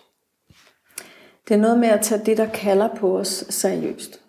Fordi det, der kalder på dig, kalder ikke nødvendigvis på mig. Der er noget, der er noget i dig, der vil ud, ikke? Øh, og har ville ud. Og det, det har du givet liv. Ja. Har det været vigtigt for dig? Ja. Og det, og det er jo det samme for mig. Så er der nogen, der har lyst til at lave lerkrukker. Er det vigtigt for dem? Ja, det er det. Det er vigtigt at give det liv, der kalder på os. Jeg tror, det er så vigtigt. Vi lever, vi, jeg synes, vi leder så meget efter formålet med livet, eller hvad er min livsmission, eller det bliver, Ja, det ja, bliver så ja. stort, altså, hvor jeg har det sådan, men, men, men meningen med livet er vel livet. Livet, det her er også, det her er også meningen. Nu sidder vi her med kaffe og lydudstyr, og det er jo også meningen. Altså tænk, hvis vi skulle sidde hele tiden og stræbe efter, er, er det her nu min mission? Er det nu rigtigt nok? Altså, nogle gange må man sgu også bare overgive sig til det, der er, og så, og så sige, men så er det livet lige nu. Er det Den bruger jeg rigtig meget, når jeg står og lægger tøj sammen, for eksempel. så er det virkelig... Det er også meningen med Ja, livet. ja, ja. Det er sådan Eller, altså, fordi det kan godt blive meget stræbsomt på en eller anden måde at være menneske, ikke? Altså, hvis vi hele tiden skal hører dig. lede Ja. efter Ja. noget, i stedet for at omsætte det, der er. Og, og det er fleksibiliteten, du Ja, tænker dig altså, også. ja, det er ikke nødvendigvis, men, men, men godt lyder brolagt. sådan, altså, ja. men ja, altså, ja, det at være i bevægelse, ikke? det at være fleksibel i tanke og handling, det at kunne sige både ja og nej, det at øh, kunne sidde og stå, det altså helt banalt, det, det at, at være i bevægelse. Øh, fleksibelt. Det er ikke at stagnere i en eller anden måde at tænke på, eller en eller anden måde at, at være på, men, men også åbne op for, at der er andre muligheder. Altså, ikke at holde for fast på noget, fordi vi er bange for at give slip på det og se, hvad der ellers kan være. Så er vi over i den der store uvidshed Ja, igen. ja. Vi ved jo ikke en skid. Så vær fleksibel og følg flowet. Ja, vær, i hvert fald vær opmærksom på, hvor, hvor, hvor, hvor, hvor flytter, hvad kalder på dig, og, og hvor føler, hvad føler du dig drejet til og mod og hen imod? Altså, det er jo ikke, det, det synes jeg ikke, man skal tage, tage alt for let på. I hvert fald ikke, hvis man bliver mere og mere trist af at være der, hvor man er. så tror jeg, det er meget godt at begynde at følge et eller andet, en eller anden tanke eller idé. Eller... Det er også noget med noget, der har været en drøm eller stort ønske engang. Kan jo, det kan ændre sig, ikke? Jo. Jo, og nogle gange kan man så indfri det, man har ønsket sig, og så kan man stå og tænke, nå, var det det? Ikke? Jo. Der er kommet et lytterspørgsmål. Ja. Er det ikke fantastisk? Det det er lyder så dejligt med, 430. med lidt hjælp. det er så dejligt. Øhm, og det er virkelig vigtigt også det her faktisk, fordi øh, noget jeg også øh, vil nå med dig, det er lige at tage et par ting i dit øh, horoskop, fordi det gør jeg jo det gør jeg gerne, når jeg får lov mm. i hvert fald. Øh, så lige sige lidt om det, og der har du også stregen og skorpionen, så derfor øh, vil der også være en eller anden optagethed, en interesse for en dragethed hen imod noget med død, mm. eller at det i hvert fald har været et, et tema igennem dit mm. liv, som du også var inde på, at det er noget, du, altså, der er simpelthen mennesker, du har mistet. Mm. Ikke? Øhm, så jeg ved ikke, om, om det er relation til det, men, men øhm, nu sporer jeg bare lige lidt ind på det her med ensomhed. Øh, ensomhed er et grundvilkår. Vi fødes alene og dør alene. Mm. Hvad stiller du op, når ensomhed rammer? Det kunne for eksempel være, når man havde mistet nogen. Ja, det første, der kommer til mig, det er sådan, faktisk ikke rigtig noget. Altså, man stiller ikke noget op? Nej, jeg, jeg, jeg gør ikke så meget med det. Altså, jeg, jeg, øh, jeg vil sige, det, det er sjældent, jeg føler mig ensom i dag. Men hvis det, hvis det sker, så tror jeg faktisk ikke, jeg stiller en skid op med. Jeg tror faktisk ikke rigtigt, jeg gør noget med det. Altså, før i tiden ville jeg fylde kalenderen hele tiden. Okay. Og, okay. og have aftaler, og altså... Øh, mm. Mm. var altid i gang. Ja. Altid. Øh, i dag tror jeg, at jeg i takt med, at jeg har overgivet mig mere og mere til, til den dragning, jeg har mod naturen, øhm, det kunne måske være, det kunne måske være, at jeg gjorde det så. Så ville jeg måske gå derud. Der, der, øh, der, der er en forbundethed, jeg ikke finder andre steder. Øhm, men, men jeg gør ikke så meget med den. Og jeg, er heller ikke, jeg tror også, det handler om, at jeg ikke er bange for den mere. Ensomheden. Jeg er ikke bange for den. Jeg er ikke bange for... Øh, jeg er ikke bange for at, at, at, at være alene, eller dø alene, eller... Jeg er ikke, jeg er ikke bange for ensomhed. Men the antidote, ligesom kuren for ensomhed, det er forbundethed? Det er det for mig. Altså ja. forbundethed med noget, der på en eller anden måde er uforklarligt. Altså, øh, men der er noget forbundethed med mig, først og fremmest, som er kommet af at interessere sig for, hvem jeg er, og hvad jeg har brug for, og hvad jeg gerne vil, og hvad der er vigtigt for mig. Ligesom at give mig selv lov til det. Og så er der, og i den forbundethed tror jeg meget, at ensomheden forsvinder. Ja. Fordi jeg tror ikke, vi kan være ensomme, når, når, vi, når vi egentlig har kontakt til os selv. Og selvom man ikke har en eneste ven? Jeg ved det ikke. Jeg, jeg, jeg er ekstremt privilegeret og har, har rigtig mange dejlige øh, mennesker omkring mig. Øhm, men det betyder ikke, at ensomhedsfølelsen ikke kan komme. Det kan den godt. Ja. Altså, så jeg vil ikke sige, at den ikke er der, men jeg er ikke bange for den. Jeg tror, det er det, der gør forskellen. Øhm. Hvis jeg skulle stille noget op, som det primære, hvis jeg skulle have en strategi for at gøre noget, hvis den kommer, ja. så vil jeg, øh, så vil jeg, øh, så vil jeg helt klart øh, gå ud i skoven eller naturen, og jeg vil øh, kramme det første og det bedste træ, hvis ikke jeg havde børn eller hunde eller et eller andet hjemme. Mm. Øh, og ellers så vil, jeg, så vil jeg tage fat i dem, jeg havde omkring mig, og, og give dem et, et langt inderligt kram. Øh, og vise min, min kærlighed til det eller dem, jeg har omkring mig. Det vil nok være min strategi. Er det noget, du har også lært af at miste? Lært hvad? Af den her tilgang til forbundethed. Altså det er simpelthen det, der, der virker, der kan give mig en eller anden fred på trods af det tror, her tab. Øhm, jeg tror faktisk, at det er noget, der har ligget siden jeg var barn, fordi jeg, jeg var sådan en jordknold som lille også. Ikke? Øh, og, og jeg, jeg, lavede, jeg ville allerhelst bo, jeg havde for enden af der, hvor mine forældre boede, der var sådan en forladt grund, og der var ler. Øh, så man kunne lege, at man var sådan en, der var ude at overleve alene, og lavede lerkrukker og alt muligt, og, og lavede sin egen urtemad og sådan noget. Der brugte jeg tonsvis af timer nede alene. Ja. Øh, og, og, og, og på en eller anden måde, på en eller anden måde er det, altså, jeg tror altid, jeg har været sådan lidt øh, øh, forbundet med, med naturen. Det tror jeg faktisk, vi alle sammen er. Men, ja. men jeg, min dragning mod det har altid været stor. Jeg talte også med, med, med buskene i haven, og alt det der mærkeligt. Det var også en af grunden til, at jeg følte mig lidt mærkelig.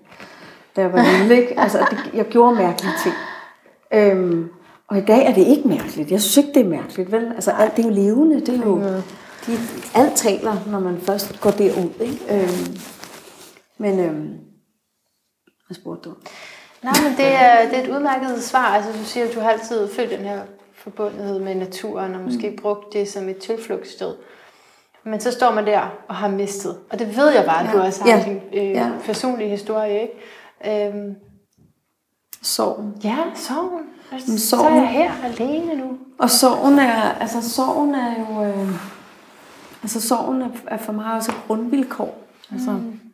det, er, det er jo også en del af det at være menneske, og den går jo ikke væk. Den transformerer sig bare, og har nogle andre øh, udtryk efterhånden, som årene går. Ikke? Men, men, men dem, der ikke er her mere, øh, kan jeg stadigvæk sørge over. Det kommer i bølger. Du er faktisk godt Og gudskelov. Ja.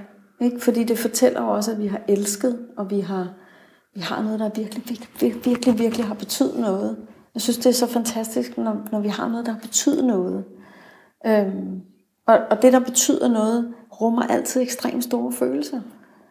Ellers er det jo ligegyldigt. Altså, og jeg tror, det er det, vi nogle gange bliver så skide bange for. Det er alle de der store følelser. Mm. Det at være menneske er jo, er jo en vild størrelse. Mm. Altså, sikkert meget, vi skal kapere hele tiden. Ikke? Sorg og glæde og skyld og skam og vrede og ulykker og, og alt det der. Mm. Det er meget, altså det er jo meget, vi er jo, vi er jo sindssygt vilde, faktisk. Tænk, hvad vi kan. Ja, det vi kan rumme. Altså, det kan jeg godt få sådan ja. lidt en... Øh, det kan blive helt høj over nogle gange at tænke på, hvor er, vi, hvor er det sindssygt at være menneske. Altså, ja, hvor er vi bare heldige. Ja. Altså, få lov til at, at, at mærke livet. Yderpunkterne også. Ja. Ja. Ja. Alright. Øh, er der et spørgsmål, der er lige på vej op til mig, kan jeg se. Og endelig også bare, hvis man har lyst til øh, med lyd på sin stemme. Nej, nej, nej, det går lige igennem mig her. Det går, det går lige igennem mig. Det er slet ikke, hvad der sker, hvis du får det direkte. Åh, oh, den er også god, den her. Jeg vil lige først øh, gå over til dit øh, stjernetegn. Ja, ja. Hvis det er okay. Ja, Øhm, det gør du bare. fordi, fordi jeg jo synes, det er så sjovt, hvordan det også er, viklet ind i, i vores budskab og i vores liv. Så vi har lige et, et lille smule uklart øh, tidspunkt, så derfor så har jeg jo kun lige taget nogle af de ting, som ikke bevæger sig, uanset hvad dit tidspunkt der. Eller de to tidspunkter, vi er imellem. Så du er skorpion. Øhm, der, hvor du har din måne, du skrev jo til mig fra din øh, ferie, mm. vil jeg tro, hvor er det nu, jeg har øh, min måne, eller et eller andet. og så bad jeg dig om at lige skrive dit øh, fødselstidspunkt, og det har du ikke tid til. Nej. Og det er meget øh, måne i tvilling fordi den, er, den har travlt. så det var meget sjovt. Men øh, ja, du har, du har månen i tvilling. Ja. Det var ikke, nej, så Skal det meget. så meget for det? ja, skal jeg virkelig til at skrive min fødselsdato? Altså, der er puha. Det kan jeg ikke overskue. Ej, men øh, måne i tvilling, der er helt sikkert noget med mm, ja, travlhed, eller at tingene godt må gå hurtigt, og så et, et behov for intellektuel stimuli. Og vi snakker altså på et følelsesmæssigt plan. Øh, månen er vores instinktive behov. Mm. Også vores øh, vaner og vores måde at fodre os selv på. Og, og tvillingen, det er det her øh, udvekslende tegn i fuld fart og i kommunikation. Mm. Så, øh, så det, er, det er noget, der, der er væsentligt for dig at kunne fodre dig med måske alt mulig information. Mm. Ikke? Alt muligt. Og, og også det her med at, at kommunikere med dem omkring dig. det nærer dig helt dybt inden følelsesmæssigt. Så er det sjovt, er, Merkur, som øh, hersker i tvillingstegn, den står i skorpionen. Så hvis man vil vide, hvad du vil inspireres til, og hvad du vil tale om, og hvad det er for en kommunikation, øh, som er vigtig for dit emotionelle center, så er det altså en, øh, en skorpion. Det er et skorpion-tema. Mm. Og det handler om, at det handler om at komme helt tæt på. Ikke? Det er det, vi laver lige her. Det handler om at penetrere sig ind til sandheden. Helt dybt ind under. Der, hvor vi faktisk ser døden i øjnene. Det er et skorpion-tema. Se frygten i øjnene. Hvad er det, jeg er allermest bange for? Og for de fleste af os er det jo, eller jeg tror, det er noget med, at vi skal dø, ikke? Så sæt det i øjnene, fordi først der kan du øh, leve som, som det, der er, um, altså, hvor du er mest i vitalitet. Ikke? Det, er din, det er den, vi kur gerne vil øh, artikulere og analysere på. Udover det, så da du talte, så kom jeg også til at tænke på de her tre planeter, du har i vægten, som der så har været en, en indre kamp med, at du har faktisk tre planeter i vægten. Både en personlig og to øh, ydre planeter. Øhm, og det er vægten, det er jo ja, det er balancen, men det er også det her enorme behov for at være social, og for, altså, altså faren er at, at tilpasse sig. Mm. Det er der, jeg tænker, kampen har ligget, fordi skorpionen vil bare have sandheden ind til sagen, ind til lad os kigge hinanden i øjnene og fortælle mig, hvordan du har det helt inde. Men vægten er bare sådan, lad os lige lave noget andet, ikke? Og, og, og komme mere op i, i image og hvordan tingene Altså ser det, ud. det vigtige for mig, det, kan, det var i virkeligheden mest at høre, hvordan de andre havde det, ikke? Altså, i den periode, hvor ingen måtte komme for tæt på. Ikke? Hvad var det for en periode? Jamen, jamen, det er klart hele ungdommen. Træningscenter. Der, ikke? Øh, Ja. øh, Kaosperioden. Ja. ja. Der, øh, der, der var det... øh, Der brugte jeg meget tid på at stille meget skarp på, hvordan har, hvordan har jeg det virkelig? Altså sådan virkelig, så slap jeg, at der var nogen, der spurgte, hvordan jeg havde det. Så der brugte du faktisk din skorpion evne, men bare ikke din integritet. Jeg har brugt den ikke over for mig selv, Nej. sige. Nej. Nej. Fik du nogle sandheder ud af folk på den måde? Jamen det, det gør jeg jo. Ja. Det gør jeg, Ja. helt klart. Ja. Øhm, det holder bare ikke, når man ikke deler sig selv. Vel? Nej. Det gjorde det ikke for mig i hvert fald. Det blev lidt hult. Kan du genkende alt det her? Ja, det kan jeg godt. Jeg kan også, jeg synes, det er interessant med, med, med, med, med skorpion, det er også det der, det jeg altid bliver mødt med, når folk spørger. Nå, hvad er du så stjernetegn? Og så måske med skorpion, så er det altid den samme reaktion, man får, og jeg har sådan...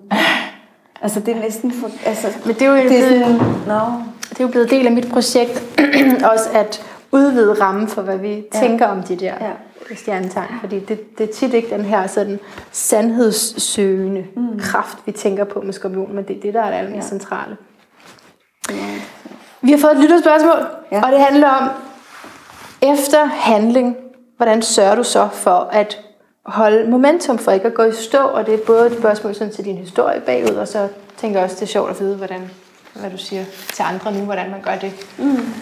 Altså, når, når, I, I tænker, når man har, øh, nu har man lyttet og mærket, og Ja. ja. der skal ske et så eller andet, og så har man taget en eller anden, så har man taget et skridt af en eller anden art. Øh, og så er der en chance for, at man ryger tilbage igen. Er det det? Ja. Øhm, nikket. Der, der handler det rigtig meget om at kende sig selv, fordi der er vi ret forskellige faktisk. Øh, De, vi kan godt agere forskelligt, når vi først har taget det første skridt. For nogen, der er det sådan, så ruller bolden bare, og så er der ingen vej tilbage. Og for andre, der er det faktisk, øh, der er det først der, frygten starter. Der er det først der, det bliver rigtig skræmmende. Ikke? Så, så man tror, at beslutningen var det skræmmende, og, og, og det at mærke var det skræmmende, men det er først, når man skal til at holde momentum, at frygten kommer på besøg igen og igen og igen. Tvivlen kommer. Uroen, usikkerheden. Øh, og det er en del af boldgaden. Altså det, det er jo en del af det at bestige nye øh, øh, veje og bjerge, og det er, at vi stadigvæk ikke kan se særlig langt foran os. Men det er vigtigt at holde øje med, hvorfor var det, jeg ville det her? Altså, hvad, hvad, hvad, hvad, var, hvad var min, motivation for at stå her? Altså, det har jeg tit tænkt. Hvad, hvad fanden var det, der fik mig til at gøre det her? Og det er jeg nødt til at, være, at rebesøge nogle gange, fordi ellers så kunne det godt være lidt svært at holde fast, når det begyndte at blive svært. Fordi vi har en anden, øh, måske en lidt, lidt romantisk øh, øh, forestilling om, at når først vi har taget et nyt skridt, så, så kører det bare, ikke? Ah, det gør det ikke altid. Altså, det kræver noget vedholdenhed. Ikke? Det kræver, at vi bliver ved med at holde fast i, at det her er det rigtige for mig, det er det vigtigste for mig. Øhm, og så kræver det, at vi finder ud af, hvad har så brug for, for at kunne holde fast. Nogle har brug for nogen at snakke med, nogle har brug for øh, nogen at gøre det sammen med, hvad det nu end er. Nogle har brug for en, der holder en i hånden. Altså vi har alle sammen brug for forskellige ting, når, når vi skal til at gøre noget nyt i vores liv, for ellers har vi jo gjort det for lang tid siden selv. Så det er også noget over at være meget ydmyg omkring, hvad har jeg brug for? Hvad, hvor godt kender jeg mig selv? Kender jeg mig selv godt nok til at vide, at jeg er simpelthen nødt til at have en, der gør et eller andet sammen med mig, eller alt afhængig af, hvad det er. Ikke? Fordi vi skal igennem en 6-8 måneders periode, før vi faktisk er begyndt at nogenlunde integrere det nye. Glem alt om 21 dages reglen og sådan noget. Jeg ved, den florerer stadigvæk, men, øhm, men der kan vi i hvert fald få taget nogle af skridtene, men vi kan stadigvæk blive i tvivl efter 21 dage, og især hvis det er sådan lidt, lidt livsafgørende situationer, vi står med. Skilsmisse, nyt job, øh, flytninger, nogle af de der ting, der grundrusker lidt i os. Der kræver det altså noget mere tid, og der kommer tålmodigheden også på banen. Og så kan det godt være, at det går helt af helvede til en uge, hvor man tænker, nej, nej, det går slet ikke. Og så kan det være, at man lige får snakket med veninden, eller lige får, får hånd i hanke med, hvorfor var det nu, jeg gjorde det her? Nå, det var derfor, okay, det skal nok gå. Så der er noget med at være i, i øh, daglig kontakt med kroppen også. Ikke? Altså, at når tingene begynder at stige for meget til værs, så øh, øh gå ud i haven og, og øh, rul jer i græsset, eller gør et eller andet, så man lige får kontakt til noget krop igen. Fordi ellers så løber tankerne afsted i en eller anden frygt øh, styring. Ofte. Ikke? Øhm, så jeg synes først og fremmest, hvad, hvad ved man om sig selv indtil nu? Øh, og hvis man gerne vil lykkes med et projekt, så ved at der kommer setbacks undervejs. Det er en naturlig del af det at bevæge sig. Men hvis ikke vi ved, hvorfor vi gør det, så mister vi altså motivationen på et eller andet tidspunkt. Så vi, og, og helt, der, er, der er sådan nogle forskellige faser, vi går igennem i en forandringsproces. Øhm, men i hvert fald først og fremmest, hvorfor overhovedet gøre det. Øh, hvad er min motivation for at gøre det? Ved jeg, ved jeg, kender jeg den? Og når motivationen begynder at dale, hvad gør jeg så? Altså nogle gange lige at lægge et lille roadmap for sig selv, så man ikke står først der med bukserne nede, og det hele er brændt på, eller et eller andet, og så skal man til at finde ud af, hvad man skal gøre. Øh, så det handler også om at lave et støtte, et fundament for sig selv, man kan støtte sig i, ikke? og forberede sig lidt på, på det, man skal i gang med, hvis man ved, det bliver svært. Øhm, og jeg har det sådan, jeg, jeg regner med, at det bliver svært indimellem. Og det er en kæmpe lise. Nå, nå, nu er det bare svært i dag. Nå, ja, men jeg ved godt, at jeg, jeg er jo på vej i noget nyt. Eller, nå okay, det er en del af pakken. Det går over igen. Ja. Der er jo ikke, der er ikke nogen ting, der bliver ved. Men, men, men det handler lidt om, hvor trænet vi er til igen at rumme det der ubehag, når det opstår. Ikke? Om vi giver op og giver slip, fordi det bliver ubehageligt. Eller om vi bare tænker, at det er jo en naturlig del af, af det at gøre noget andet. Mm. Øhm, man skal nok passe på ikke at forhærlige de der forandringsprocesser alt for meget. Ikke? Så nu gør vi bare, Woohoo! så kører det. Så tænker du, så er der øh. lettere adgang til at falde tilbage? Eller ja, sådan. altså fordi hvis vi, hvis vi bare forventer, at det er straightforward, bare vi, mm. altså, så kan vi da blive gevaldigt overrasket. Eller det ved jeg ikke, hvordan I har det, men, men det synes jeg da generelt, vi godt kan blive. Jeg kan i hvert fald godt tænke, gud ja, nå ja, det, nå ja, det er det, der sker lige nu. Hvis jeg skal lave nye projekter, eller kunder af en anden kaliber, end jeg er vant til. Eller, det kræver da også noget af mig hver gang. Og så skal jeg bare hele tiden minde mig om, men jeg skal jo bare, jeg skal jo bare stadigvæk bare komme med mig. Det må være nok. Altså, det må være nok.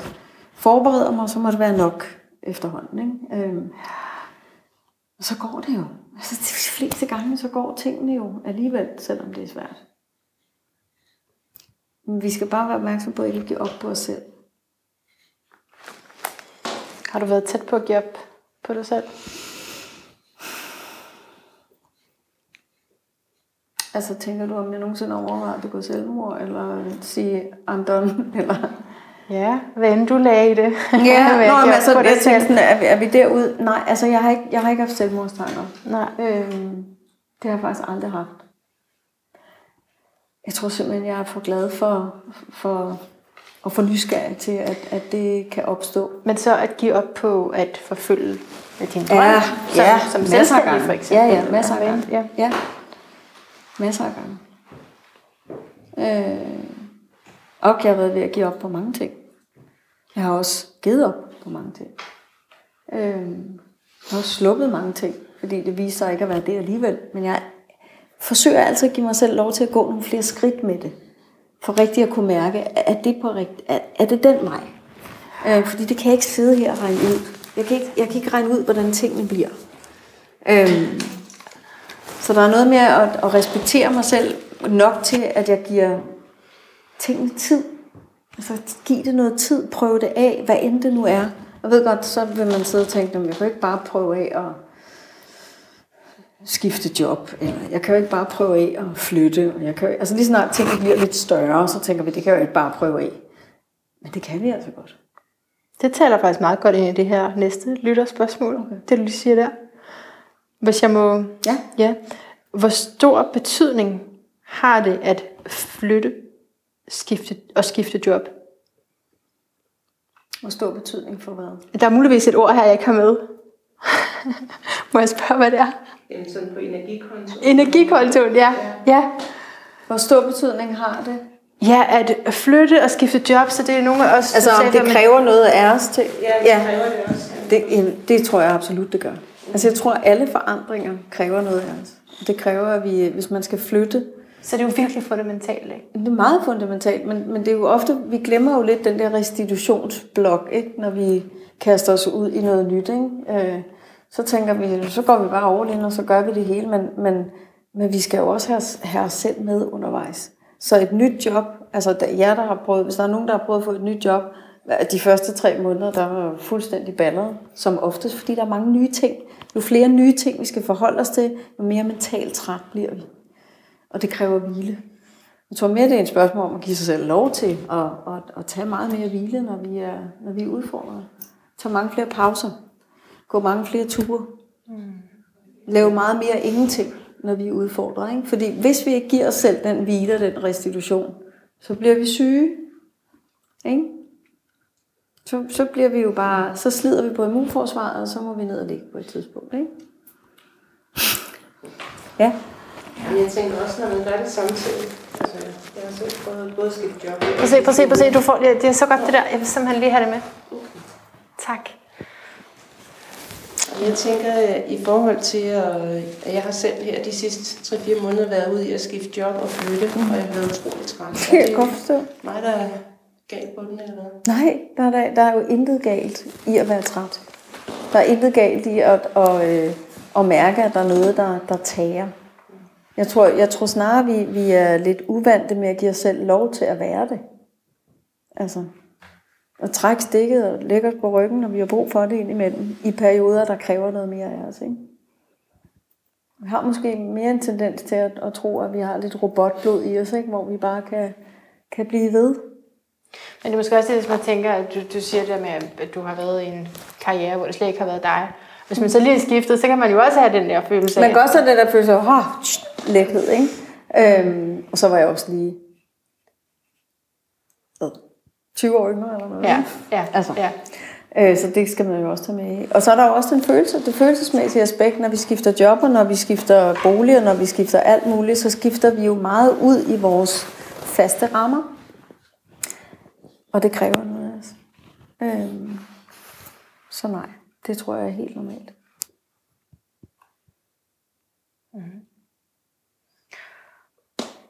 Nu, er, nu ved I alle sammen, hvordan man kan gøre med en mikrofon. så den op til munden og stille spørgsmål. Så øhm, vi kan jo bare lige se, hvad der sker. Hvis nu er den tændt, ikke? så man bare lige sende, sende den ned, så kunne det være, at der var en, der fik lyst. Det, det kan jo godt være. Øhm, men er det noget, du sådan opererer med, det her med en energikonto på den måde? Er det noget, du Jeg tænker ja, over? Ja, det, øh, jeg ved ikke, om jeg tænker meget over det, men jeg mærker det meget. Øh, nu havde jeg for eksempel, jeg kunne mærke i går, hvor vi lige været på ferie. En uge, øh, mig og ungerne med min mor og far, i forbindelse med noget fødselsdag og sådan noget. Og det har været super dejligt og alt muligt. Men der er også flere energisystemer at navigere i, når man er på ferie sammen med sin familie. Ikke? Uanset hvor ærlige og åbne, og vi er gode til at tage vare på egne behov og alt det der. Og, øh, og så kom vi hjem, og hunden kom hjem, og der, der skete bare lige nogle ting, og jeg skulle gøre klar, og, og jeg kunne bare mærke i går, jeg kunne ikke lige sige hvorfor, bare mærke, jeg var træt mm. røvtræt. af teksten. okay, du har lige været på ferie en hel uge. Øh, øh, og sådan lidt spændingshovedpine. Jeg har aldrig hovedpine. Jeg tænker, hvad sker der? Så tænker jeg sådan, i stedet for at analysere, hvad der sker, så overgiver jeg mig bare i stedet for. Så er det øh, takeaway og ind på op, eller hvor vi nu lader os. Øh, og, og, og så er der, så er der øh, øh stammero. Ikke? Så gør alle, hvad de hver især har brug for. Og, øh, og, og mor det skal ikke op med flere retter og alt muligt. Så, så, er det, så er det så lidt som muligt. Fordi jeg ved, at hvis ikke jeg så tager mig af det der, så vil jeg have et eller andet slævende med i dag, og i morgen, og i overmorgen, og så videre. Ikke? Øhm. Og, og, og det giver angst, jo faktisk, ikke? Eller, Kroppen synes altså, i hvert fald, det er ufedt, ikke? Altså, altså fordi og den tænker, der, med, der må være far på færre, siden jeg ikke kan få lov til at sove, eller ja. hvile, eller ja. spise, eller hvad det nu er, ikke? Øhm, så jeg tror, det der med at overgive sig, hvis man har en dag, hvor man tænker, oh, det er helt, så kan man faktisk annullere den der. Ja. Ved at give sig selv lov til det, der nu er brug for. Det er ikke altid, man kan det, men de fleste gange kan man. Så måske er det et godt link til at tale om modstand. Vi er jo på de sidste minutter her, skal jeg lige sige. Så, så I byder også bare ind, jer der er her. Øhm, men modstand, det er jo noget af det første, man kommer omkring på din uddannelse. Ikke? Mm. At, øh, at opløse modstand. Mm. Er det, det er et eksempel på det, du beskriver? Ja, det er det virkelig, fordi jeg kunne godt mærke, at der var et eller andet spil, og der var, der var nogle ting, vi skulle og, og konfirmationsforberede. Der, der var mange ting i spil lige i går, og så har der været et eller andet efterslæb fra et eller andet feriehalløj. Der var i hvert fald, jeg kunne tydeligt mærke, at der var et eller andet. Ja. Øhm, og, og jeg kunne mærke, at mine kæber blev sådan lidt... Mm. Og, og, og der gider jeg bare ikke være. Det, det kan jeg mærke. Altså, jeg, jeg, så lige før, lige før jeg begynder at snære ungerne, det gider jeg ikke. Nej. Så hellere sige bak. Og det er jo noget, jeg har lært gennem årene. Ikke? Altså, jeg bliver ikke særlig rar at være sammen med, når jeg ikke jeg tager mig af mig. Altså, så bliver jeg enten så snærer jeg, eller, eller så... Ungerne siger altid sådan, i så render du rundt om dig selv, hvis, mm. hvis det er. Mm. Hvis det er, jeg ikke ligesom bare, altså, altså, vi får, altså jeg tror bare, mennesker, vi får sådan en sjov adfærd, når, når vi, når vi, når vi spænder op, og når der er et eller andet, vi har modstand på. Ikke? Øhm, så det at være opmærksom på det. Og, og hovedpinen forsvandt, og, og jeg vågnede op i morges og var frisk. Ikke? Altså, det, det, ja. det er jo ikke altid, det sker, men, men, men jeg vil bare sige, jo hurtigere vi tager hånd om det, der er, jo mindre skal kroppen bære. Og det vil sige, jo mere kan den. Mm. Så hvad vil det sige at opløse modstand? Det vil sige, for det første og, først og fremmest skal man lære, hvordan mærkes modstand i min krop. Hvordan er det for mig? Hvor mærker jeg det henne? Hvor mærker vi det henne? Og det kan både være tankemøller, det kan være opspænding hovedet, det kan være, øh, øh, at der er mindre plads omkring solar plexus, det kan være øh, lidt, lidt mindre øh, øh sådan superoptimal vejrtrækning. Det, modstand kan vise sig på mange måder, men det er egentlig en vaksomhed. Som, det er en vaksomhed, der sker i kroppen. Der er et eller andet, der ikke er okay, så kroppen er på vagt, kan man sige. Ikke? Og det føles på en bestemt måde for os mennesker. Vi har alle sammen prøvet det i et eller andet omfang. Vi har måske bare ikke været opmærksom på, at det er det, der skete. Skal jeg lige trække med. Øhm, så, så, øh, så bliv opmærksom på, når, når det hele begynder at lukke sig. Hvad er det så, der sker? Så det er det, der er med modstand, at det er både ydre begivenheder, vi kan have modstand på og opleve som modstand. Ja. Men det er også den modstand, vi selv akkumulerer vi, og Ja, når vi ikke giver os selv lov til at have det, som vi har det, så opstår der også en modstand på det. Ikke? Så vi kan have modstand på det, der er. Ja, så er det dobbelt. Så er det dobbelt. Så modstand på virkeligheden og modstand på, hvordan vi har det. Ja. Så det er, sådan, det er sådan en god cocktail til at komme hjem og, og vrisse af en eller anden, eller... eller øh, Men hvis man er i en skidt situation, eller synes det derude ikke er godt nok, hvordan opløser man så mod, den modstand, man har på det? Jamen, men der er jo også nogle livskonditioner, som vi ikke kan gøre noget ved. Mm. Ikke? Der er jo også nogle gange, det kan være andre mennesker, der har det dårligt, eller har det skidt i vores, i vores nærhed, som vi ikke kan fjerne bare sådan her. Så kan vi jo selvfølgelig have en masse modstand på den situation, og ville ønske, den var anderledes. Men vi kan også prøve at, at, at lege med tanken om, hvordan kan jeg være til stede i den her uønskede situation så godt som muligt. Hvordan, hvordan ser det ud? Hvordan er jeg i den her situation, hvis jeg kommer fra et sted af, okay, jeg, jeg kan ikke fjerne det, jeg kan ikke få det til at gå væk. Jeg må, jeg må være med det, der er. Jeg må øve mig i at være med det, der er. Og hvis jeg kommer fra et sted af, giv det var anderledes. Giv det gik væk nu. Jeg vil ikke have, at det skal være sådan. Eller, ja. så, så det er sådan to, to forskellige indgangsvinkler i virkeligheden. Og det er ikke noget, man bare lige gør, men det er noget, man kan begynde at være opmærksom på. Ja, den er rigtig god. Og, og i dag er det jo sådan en, det er sådan en opmærksomhed, det, det er jo egentlig bare sådan en erkendelsesting, man bliver bedre og bedre til at være opmærksom på. Ikke?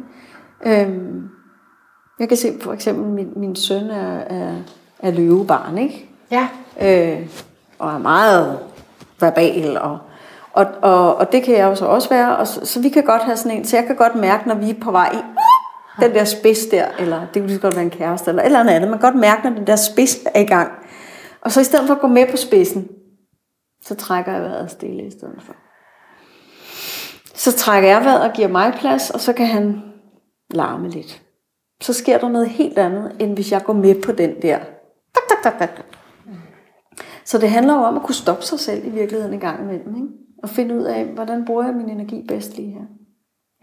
Og, og det er altså sådan en disciplin og lidt en kunst, synes jeg, at kunne stoppe sig selv som menneske, når vi er ramt, rørt og rystet. ja. Ikke? Ramt, Vi, kender, vi kender det jo alle sammen, når vi sådan næsten ikke kan lade være. Ikke? Altså, vi har jo alle sammen været i et eller andet, hvor man tænker, nej, ej, jeg kan godt se, det er bare ikke godt at sige det der, men det ryger ud af min mund alligevel. Altså, det er, jo, det er jo det, der sker, og det er jo fordi, der er blevet trykket på nogle knapper, som vi, vi endnu ikke helt har givet lov til, og givet plads til måske. Ikke? Især hvis man så ikke har sovet. Altså især hvis de der basale behov Jamen, altså, ikke er blevet varetaget. så er ikke? Så er det svært at stoppe sig selv. Så er vi bare fucked. Altså, ja. det, den er jo ikke længere. Det er jo derfor, det er så vigtigt at tage vare på det, der er det grundlæggende hele tiden. Helt banalt, basalt. Fordi så er der altså lidt mere overskud til de andre ting. Ikke? Jeg tror, der kommer et spørgsmål. Det var en note. Godt. Det var en note, der blev taget. Det er også okay. Alt skal herop. okay, men det er godt. Øhm, så vi har jo et uh, standard spørgsmål. Jeg har spurgt dig om det et par gange. Hvad er det for et? Det er, hvad din lyd af et bedre liv er. Hvad er min lyd? Og, og, og jeg tænkte, at du lige sådan kunne sige nogle ord, og så kunne vi måske også få, få en lyd. Når du vil gerne have en Jeg vil gerne have sådan en gonglyd. Nå, sådan, men det kan du godt. sidder foran sådan en stor gong, du har i dit hjem. Det er dejligt. Ja. Men, men så hvad, hvad er et bedre liv, hvis du skulle sige noget om det? For mig. For dig. Jeg forstår godt, der er, der er forskellige vinkler i lyden af et bedre liv. Men, det er meget sjovt, fordi det eneste, jeg kan høre ind i min hoved, det er sådan en tone. Det er sådan en, en lys tone. Ja. Så, det, så der er noget lyd i det. Øh, og noget, men der er også noget, øh, der er også noget, noget, noget, noget brummen. Det er sådan den urtede variant, ikke? Det er sådan lyden af det. Men når jeg tænker på lyden af, af, af et bedre liv sådan i overført betydning, så synes jeg, det handler rigtig meget om at, at kunne give plads til, til det, der er, og, og, det, og sådan, som jeg har det, når jeg har det, men også at kunne give andre plads til det. Altså, jeg synes, lyden af et bedre liv for mig handler rigtig meget om, at der skal være plads til, at vi har det, som vi har det. Øhm, Så, du, så den her tone af lys, en lys tone, og så noget brummen. og noget så bund. et- Noget, ja, noget noget bund. bund. på en eller anden måde. At, at øhm, ikke at annullere det, der er. Jeg havde, så sent som i morges havde jeg lige en, en vi er i gang med at, at arrangere konfirmation. Øhm, så havde jeg snakket med, med, med min eksmand der om det, og så, øh, og så og vi var sådan, der var en ting, vi sådan ikke var helt enige om, ikke? Og vi kunne begge to mærke, at det var lidt irriterende ikke at blive lyttet helt ordentligt på. Og så på et tidspunkt, så siger jeg sådan, Ej, jeg bliver simpelthen så ked af, jeg kan høre, du annullerer det, jeg siger lige nu. Altså, du annullerer, hvordan jeg har det. Ja. Og det, kan jeg ikke, det, det har jeg ikke lyst til. Altså, og jeg, jeg kan også godt høre, at jeg er i gang med at gøre det samme ved dig. Mm. Øh, og det er fordi, vi har vores blå mærker sammen. Men det, at vi kan snakke om, det betyder rigtig meget. Så det, det er fandme ikke rart. Altså, kan vi ikke lige lade være med det? Og, og så kan samtalen jo tages et andet sted hen. Ikke? Øh, og man gør det jo kun fordi, at, at man har nogle vaner om nogle mønstre sammen. Det har vi også, selvom vi er skilt. Men det at kunne sige, ej, lad lige være med at annullere, hvordan jeg har det. Fordi der er ikke noget værre at blive gjort forkert. Altså det tror jeg, det, sådan er det for mit system. Jeg kan slet ikke have den der, hvis jeg siger, ham sådan og sådan, ja, ja, det er ikke sådan der. Så bliver sådan en, Åh! Altså, fordi det, det, det, det er noget genkendeligt for mig. Det ligger i mit system. Det er noget gammelt noget. Altså, hvis jeg har det sådan her, så har jeg det sådan her. Det, det er der jo ikke nogen, der kan tage fra mig. Det kan man ikke annullere. Det kan man ikke sige, det er ikke sådan, du har det. Det kan man ikke. Altså, det er i virkeligheden ret logisk. Ja, fordi du startede med at tale om en grundtone af ensomhed og mm. følelser anderledes. Mm. Og, og slutter af med at sige, der skal være plads til det hele. Ja. Eller at den ensomhedsfølelse, anderledesfølelse har, har udviklet sig, har modnet mm. sig ind til det her. Ja, ja det vil jeg sige. Hvor du vil høres. Det hele skal høres. Eller hvad? Ja, eller det hele skal høres. Nej, hvor, hvor jeg gerne vil høre mig. Ja. Og, og jeg kan godt mærke, at jeg, at jeg, jeg har stadigvæk lidt allergi på, når, når der er nogen, der forsøger at sige, at jeg har det på en anden måde, end jeg har det. Jeg synes, jeg synes også, det er lidt fornærmende, faktisk over for, os, for hinanden, at jeg tror, at jeg ved, hvordan du har det inde i. Ja. Altså det har, aner jeg jo ingenting om. Nej. Men jeg kan have behov for at vide, eller behov for at synes, at jeg ved det, for at annullere det, der foregår hos mig selv måske. Ikke? Men, Så det er også det med, med tilknytning til dig selv. Jeg kom til at sige tidligere, at det var det, der var det vigtigste, og så rettede du mig lige og sagde, ja, men både og. Og det er vel også sådan, det så kommer til udtryk, mm. fordi det er i relationen, Ja. at, at du også mærker, jamen, der må jeg tage min tilknytning Ja. på mig, Ja. til mig selv. Eller sådan. og det er jo ofte i relationer, vi Ja. mærker det. Ikke? Ja. Øhm, alt er vel relationært, når det kommer ja. til stykket. Ja. Ja. Så noget med plads. Plads Noget til os selv og plads. hinanden og det, der er. ja. Og til livet. Så kan livet også få plads. Ikke? Så kan det jo også bevæge sig. Så behøver det heller ikke at stagnere. Giv livet plads.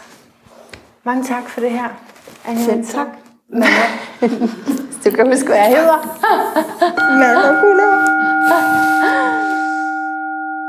Jeg sidder klar til at modtage øh, Noget lyd. Jamen, det kan jeg godt Er se. I også klar? Så jeg, man, man skal lukke øjnene, ikke? Det, kan man gang, gøre. Det kan man gøre. Man kan lukke øjnene stille og roligt. Og lige give... Det kan være, at man allerede er ved at... Og, øh, kroppen indstiller sig jo stille og roligt nu på ro. Det er derfor, det er så godt at ikke lave så meget om aftenen. Mm.